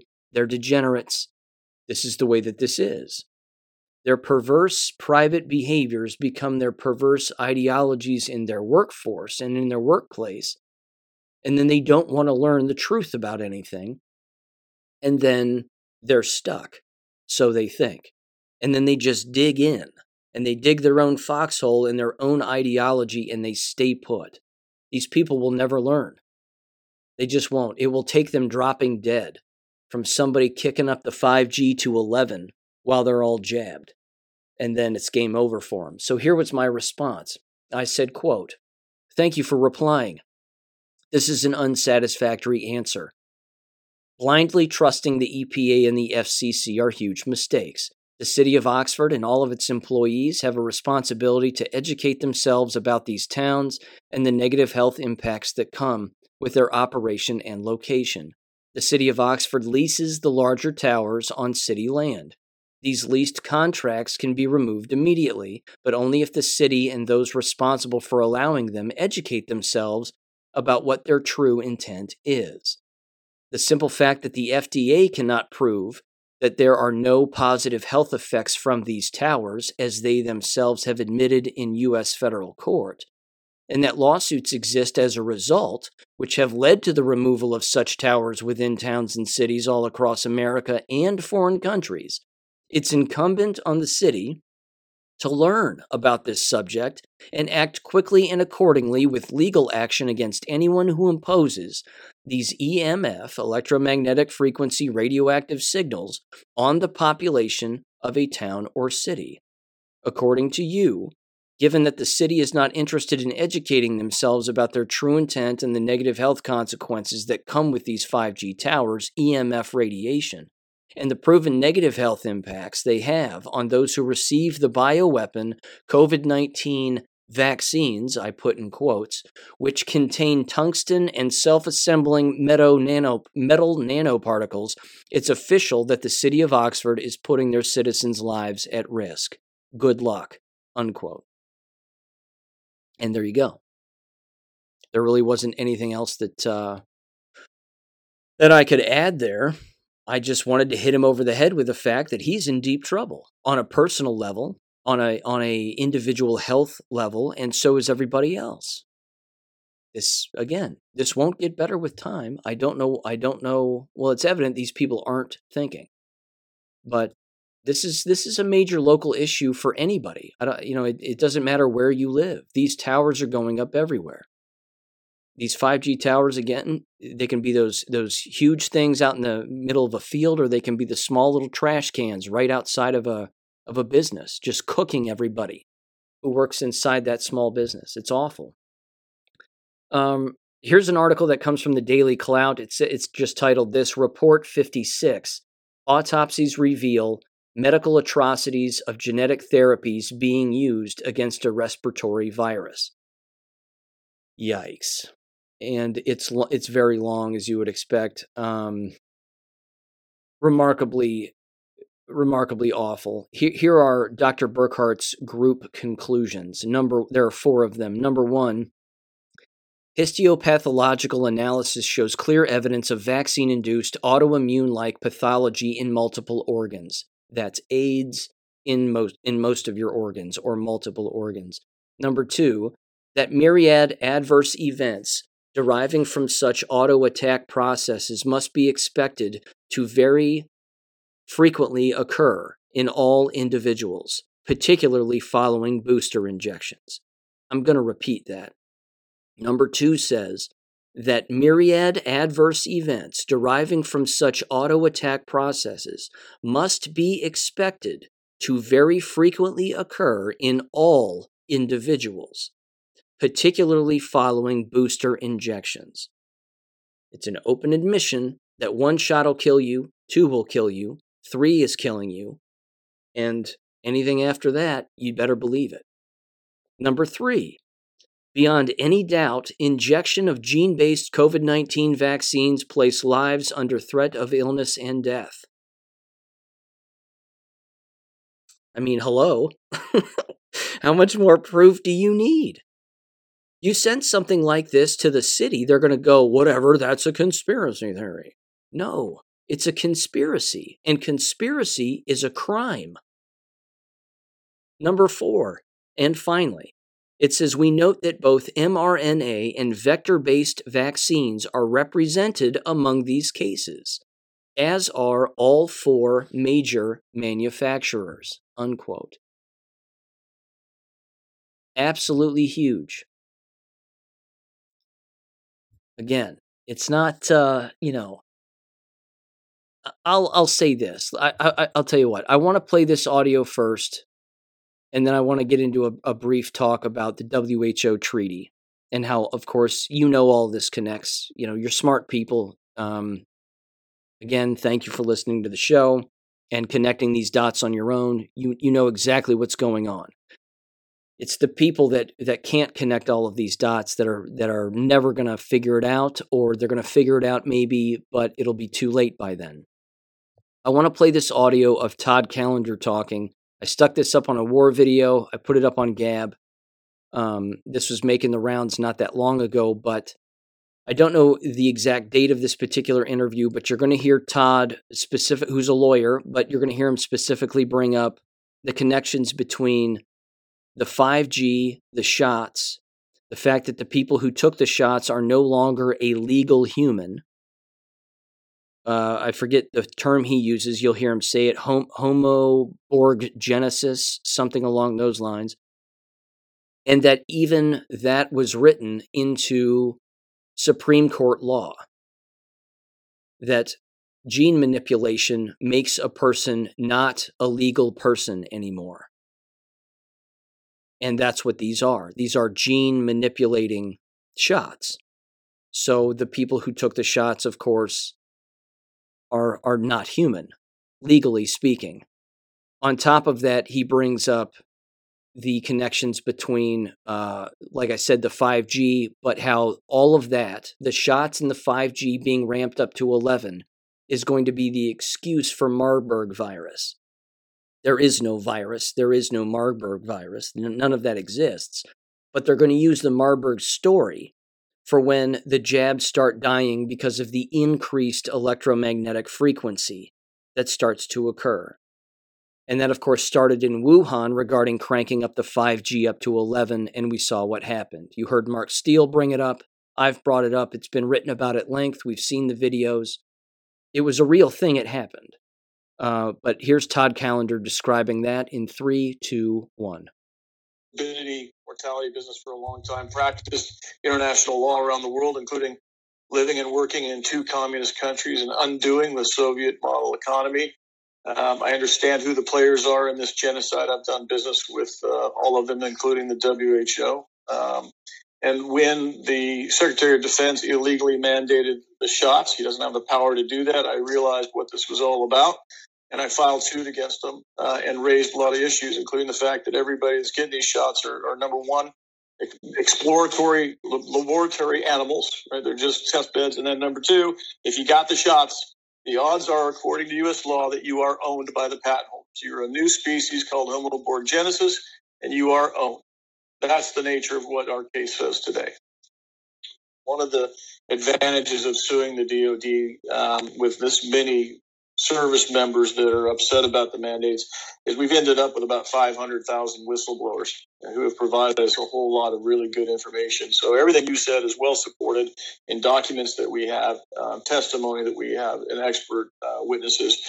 So in recent times, I had sent you a number of documents that, that actually support what you said. And our biggest concern, the reason Doc uh, Chambers and I are here today, is uh, we work as a team to understand both the science and the legal ramifications. And what I wanted to impart to you is under 42 CFR Part 70 and 71. That's the enabling statute for Health and Human Services to assume power in the, upon the declaration of a public health emergency. They've already done that, as you indicated, uh, with the COVID crisis. That is uh, has resulted in the suspension of our Constitution. It's already happened. The next one is coming. In that statute, you will see that Marburg is already uh, identified. You will note that the PREP Act has a Marburg provision that allows for uh, additional spending when invoked. The uh, Health and Human Services has already invoked the Marburg provision, meaning they've already parted ways with money and spent it under the HHS enabling statute to build quarantine camps, amongst other things, throughout the United States. We inter- we interrupted two, one of which was in Cochise County, Arizona, where they were going to build a $1.9 million facility that houses the, the now merged four branches under HHS. The judiciary, law enforcement, corrections, and public health are now all one and the same, and they're all housed in the same facility. So all of these quarantine centers are there. The we understand that there could have been a Marburg release that Dr. Chambers will get into. We think that one has already happened. We know that Marburg is not particularly contagious, but it has an extraordinarily high rate um, of fatality. And we know the mechanism by which this will be released, and that is inside of these shots that people already received, inside the lipid nanoparticles, the hydrogel, there exists pathogens inside of the particles that have not yet opened. Those pathogens are chimeric. They include E. coli, Marburg, Ebola staphylococcus, and brewer's yeast, amongst others. We know that upon the broadcast from the 5G system that is now employed across the United States, and the world for that matter, um, when they broadcast an 18 gigahertz signal uh, for one minute, three different times as a pulse. It will cause those lipid nanoparticles to swell and release these pathogenic contents, thereby causing a Marburg epidemic that they've already spent the money on. They've already it's already done, right? The Marburg epidemic, for purposes of the law, has happened, and now we just need the actual uh, disaster to happen. And and there's actually worse parts to it than that, including the 1p36 gene deletion that effectively will turn those poor people into zombies. As odd as that sounds, our government's preparing for that. But the FEMA have already put out zombie commercials uh, and Yep. ConOps on that, correct? That's correct. If you look at Con Plan 8888, Stratcom put that out in 2011. On page two, they say, "Oh, this is just for examples, just for demonstration. You know, don't don't worry about it, so we don't offend other countries." The problem with that is, you look through that con plan; it's all about five different types of zombies. There isn't anything in there about opposition forces. There isn't anything about winning political battles or counterinsurgencies. It is only about a zombie apocalypse, defending it and you will see that every NIMS compliant practically agency or, or whether that's state, uh, local, or federal has already had their zombie apocalypse preparedness training.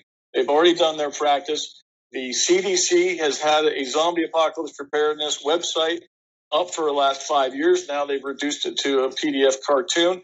Even in the Amazon Web Services contract, the force majeure clause, I believe it's Article 41, states that we're not liable for damages in case there's a zombie apocalypse. This is coming, folks, and and the serious adverse event report Pfizer put out post marketing. They, they had put out as part of a FOIA. The number one serious adverse event was the 1p36 gene deletion. You look up the symptomology for that. It is the elimination of the frontal cortex and a propensity to bite. What's very odd about this is this was the symptom post vaccination. That disease is a congenital disease. It means you're born with it. So how is it then possible that this is the number one serious adverse event from the Pfizer shots? It's here, folks. And then you got Dr. Chambers here to tell you I'm not just a raving lunatic. Good times, huh? Good times. Wonder if old city managers and economic development managers and other people who work for local cities know anything about this. They don't have a flippin' clue. Not a clue. And when he says zombies, he's not talking about all the nonsense you see on TV, video games, and movies. That's not what he's talking about. What he's talking about is people dropping over dead while they're walking down the street. Now, aren't we already seeing that? Of course we are. That already exists. That's already happening. He's talking about the implementation and the kicking up of 5G at a very specific time and for a specific, uh, very specific wavelength to impact the already jabbed. And then the adverse effects that come with that. Again, bleeding from the mouth, bleeding from the ears, bleeding from the nose, which, by the way, Stu Peters had a woman on his show the other day who was describing those very symptoms regarding her own father. Her father took four shots, started to bleed from the mouth, the nose, the ears, and then felt and bleed and had bleeding gums also. Basically, in order, dying from the inside out. And then, over the course of time, I should say, and then fell over out of a chair in a, from a seated position and uh, and hit his head, probably because again he had already died before he even hit the floor, but then allegedly died of a subdural hematoma, and there you go. So it's happening already. Um, just w- when a person hears the word zombie, that's that's what would throw off an unknowing person. They would say, "Well, well that's definitely a quote unquote conspiracy theory." No, it is a conspiracy the, physical symptoms, signs and symptoms, uh, I'll say, are, are of course evident with what's going on among the jabbed. That's not that's not unusual. It's already happening. It's just going to be a matter of the 5G kicking into full gear and the impact that that's going to have on the already jabbed. And he just told you what it was, which brings into account uh, this, which is the WHO treaty that is being apparently ratified, the pandemic treaty, which is being ratified this week at the WHO headquarters. Um, Biden has already said he's going to sign it. Again, I have to reiterate this because I, it's remarkably important. For the people out there, the legal analysts, and, and whomever, they can say as the day is long all they want that it's unconstitutional, which of course it is, but that this supersedes the Constitution, which they would say nothing supersedes the Constitution. And that they can't do this and they're not going to do this and we just don't have to comply and whatever else. I would say this look what happened in 2020. Look how many people bought it. Look how many people went along with it.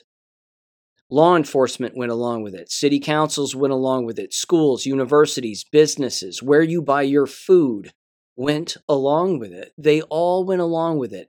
Hospitals, doctors, nurses, pediatricians, small ho- small doctors' offices, major hospitals. They all fell in line.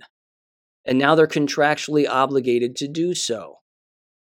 So let me take this from that large aspect and bring it again right down to the local level very quickly. You had WHO and WEF writing these orders. The CDC followed it. Governors followed it. And then state departments of health followed it. And then what else happened after that? County health departments followed it. They all followed these things back from 2020, 2021, and their their explanation for not making arrests and their explanation for not investigating any of this is that they're chalking it up to a political debate, quote unquote. That this is a political debate. Mask wearing is a political debate. Shot taking is a political debate. When in fact, they are they're not a political debate. It's a depopulation program and the use of the masks and the use of the shots are interconnected with one another on a constant basis, always were. If you decrease the amount of oxygen that a person can receive inside of their body, you're more likely to make them ill. Combine that with a shot, they're killing themselves without even knowing it. Turn up the 5G and allow 5G towers to be in your town or city, they're really killing themselves without them knowing it. And so on and so on. So, is this going to happen again? Yes. I believe this is going to happen again, as you heard Todd Callender say, and I have no reason to not believe him. I've be, even been in the same room as Todd Callender. That doesn't mean anything. Um, I was in the same room with Simone Gold. Uh, you know, opposite ends of the spectrum there, but I'm more inclined to believe Todd than I am Simone Gold. Uh, this is one of those issues again that is I know is being brought up and has been brought up, but I hope that that you share this information with as many people as you can because this is likely to occur. Now, I'm going to use the internet term date fagging here. That's what happens when individuals, again, pick a particular date as to when they think something is likely to occur. I'm not necessarily going to do that, but what I will do is this I'll ask you the question, and let's use history as the example. When is something like this likely to occur? The ramping up and kicking the 5G to 11 at the right time, at the right frequency to get done what they want to get done, which is more dead people. When is that likely to occur? They pulled the last card in 2020 regarding the fake COVID, COVID pandemic at a very interesting time, in particular from an education and public education standpoint, didn't they? They pulled it in March. They were talking about it a little bit in in uh, November and December of, of of 2019, but no one was paying attention. They ramped up the talk a little bit in January of 2020. A little more talk. No one really cares. Uh, February, there was even more talk, in particular after the fake um, impeachment of Donald Trump. And then March hit, and they had nothing else on their docket and it was green light go. And then they pulled that. When they pulled that lever to make that media message resonate and stick, it was at an interesting time from an education standpoint because many schools were on spring break. And as you've heard on this show, even from students themselves and, and teachers and other people I've had on, when they pulled that in 2020, they went from uh, these schools went from being on spring break to never coming back for the remainder of the year. They quite literally had five or six months off before they returned in the fall of 2020 to then, of course, either only do online education or do a hybrid of online education and uh, you know and and in in school learning so to speak but you had to wear masks I, I think that that timing was purposeful because you needed those closures to scare people the timing of the closure was necessary because it bled right into summer break now I think if they were to pull this, it's going to happen, and this is a year, okay? It's going to happen anytime between now and a year from now. I know that's a big I know that's a big leap, but they did it in an election year for a presidential election in 2020. Why would why why wouldn't they do it in 2024 in an effort to try to get Joe Biden or some other nitwit installed in a position. So let's look at it from just that election standpoint. I think that that's likely to occur. They'll pull the 2020 card in 2024 sometime. Now, when in 2024 will they do it to where it would have the largest impact and schools would have to close yet again? They might pull it in March of 2024. This is all plausible because, again, school would be closed again because county health departments would tell them to do so. Because county health departments are receiving their orders from state and then private and then global government. So, do we have global government? Of course we do. Absolutely. No doubt about it, we have global government. We saw it already take place in 2020, 2021, 2022, it still exists. And the WHO treaty is a real thing. The pandemic treaty is a real thing. This has all been written out. This has all been planned. You heard me bring up Con Plan 8888 on this show. I ran through, at least, at the very least, a summary of what it was, and then its fictitious scenario. But as Todd said, and he's right, that fictitious preparatory scenario for the military has no solution in it. It has no, well, wait a minute, what would cause something like this to happen? Or, uh, you know, maybe there's a remedy or a way out of it, or maybe there's something that the military can do to fight back against what's happening. That's not how Con Plan 888 was was devised as a strategic um, training operation. It was devised to turn the military against us and turn law enforcement against us. So go back to 2020. Was law enforcement turned against you? Yeah, they sure were. Yes, you had sheriff's departments come out and say we're not going to we're not going to arrest anybody for not wearing a mask. Well, they don't have to arrest somebody for not wearing a mask, but what they can do is arrest people for disorderly conduct. For not wanting to wear a mask and wanting to get food. Again, my mother was thrown out of Kroger's for, for not wearing a mask back in 2020. This was a thing. This happened. Happened to lots of people. That's where the managers of those stores, when you're confronted, they say, we're going to we're, we're going to call the police if you don't leave. We're asking you nicely to leave. And you say, I have a right to shop here no matter what. I'm shopping here. I'm buying food. I'm doing what I'm doing. Leave me alone. They call the police you tell that to the police, what are the com- police going to say? They're going to say, now you're engaging in disorderly conduct and criminal trespass. Now you're not allowed to be here. This is going to happen again because they want it to happen again because they want to install more of their own government. It's going to happen again. I'm not saying that to doom. I'm saying that to be vigilant. I'm saying it to be preparatory in your frame of mind guns, ammo, spring water that hasn't been contaminated by these chemical spills, have gasoline on hand, generators, grow a garden this coming spring and summer, fill it to the brim, save as much as you can to eat it throughout the course of whenever. Again, storable food, the stuff that lasts years, you know, the stuff that lasts 25 years, buy bins of that. I mean, it's a real thing. This stuff, you know, people need to acquire this kind of stuff, and this will be an intercontinental thing that occurs. Um, I am more likely to put my chips in that basket or on that side of the table than I am this never happening again. I just think it's going to happen again. And I think that what Todd laid out and what you heard Mark Steele lay out in the previous episode is likely to occur. That's that's the whole point. Here's the bright side to all of this. And this is where I'm going to end in the episode.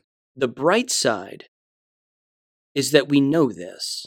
Those of us who know know and we and we are critical thinkers and we're able to uh, plan this out or at the very least see this for for what it is the towns and the cities and the people that run them government who don't know this who are willfully going along with this we are going to have to take their place in the future because they're not going to be around much longer the people who survive this is going to be our opportunity to take back what is rightfully ours and then point our guns in the right direction, metaphorically, if not literally.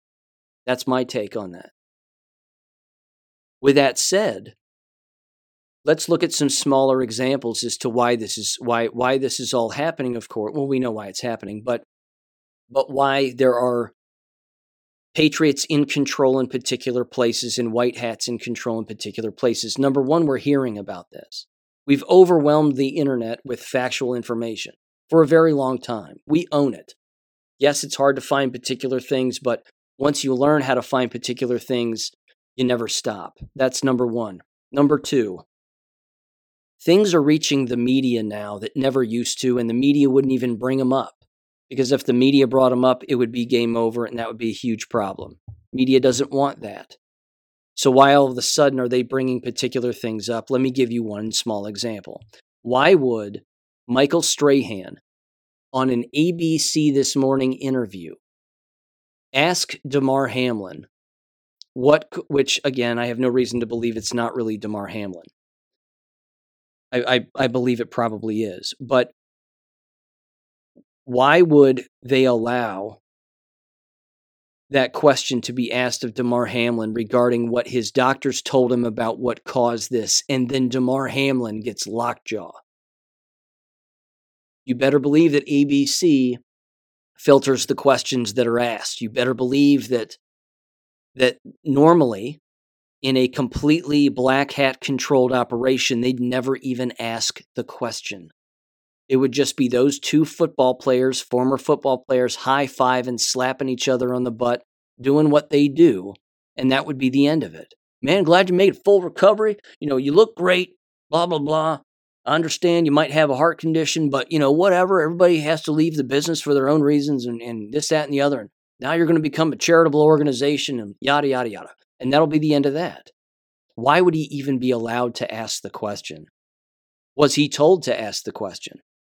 Because he didn't look comfortable asking the question. And, it, and of course, wasn't received very comfortably from Damar Hamlin either, was it? There have to be white hats behind the scenes making sure that the question gets asked in order to wake people up. You heard Donald Trump even say it back in that speech that he gave a long time ago, where people were expecting him to, you know, where he, he said he was running for office in 2024. They were expecting more out of that speech from a upfront standpoint than maybe what they thought they got. But he openly said we have to wake and i'm paraphrasing but he openly said we have to wake up more people. More people have to wake up.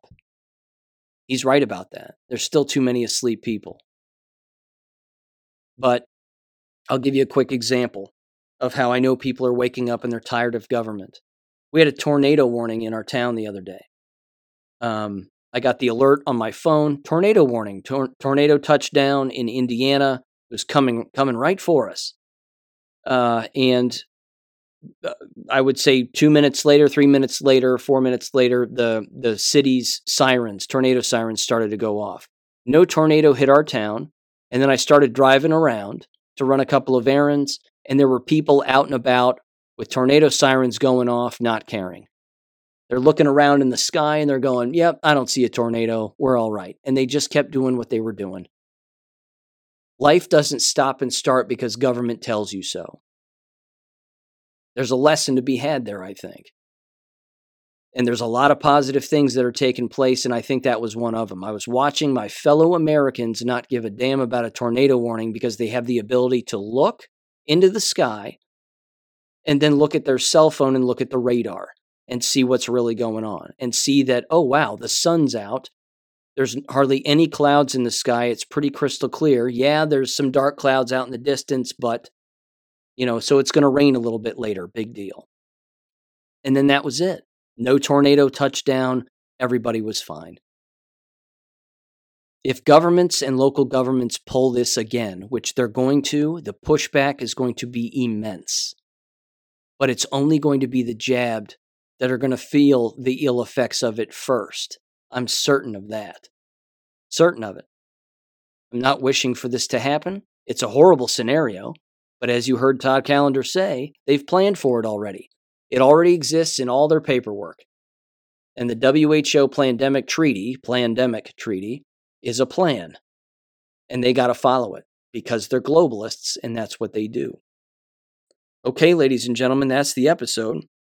Lots there, I know. Lots to think about. Govern yourselves. That's the lesson always.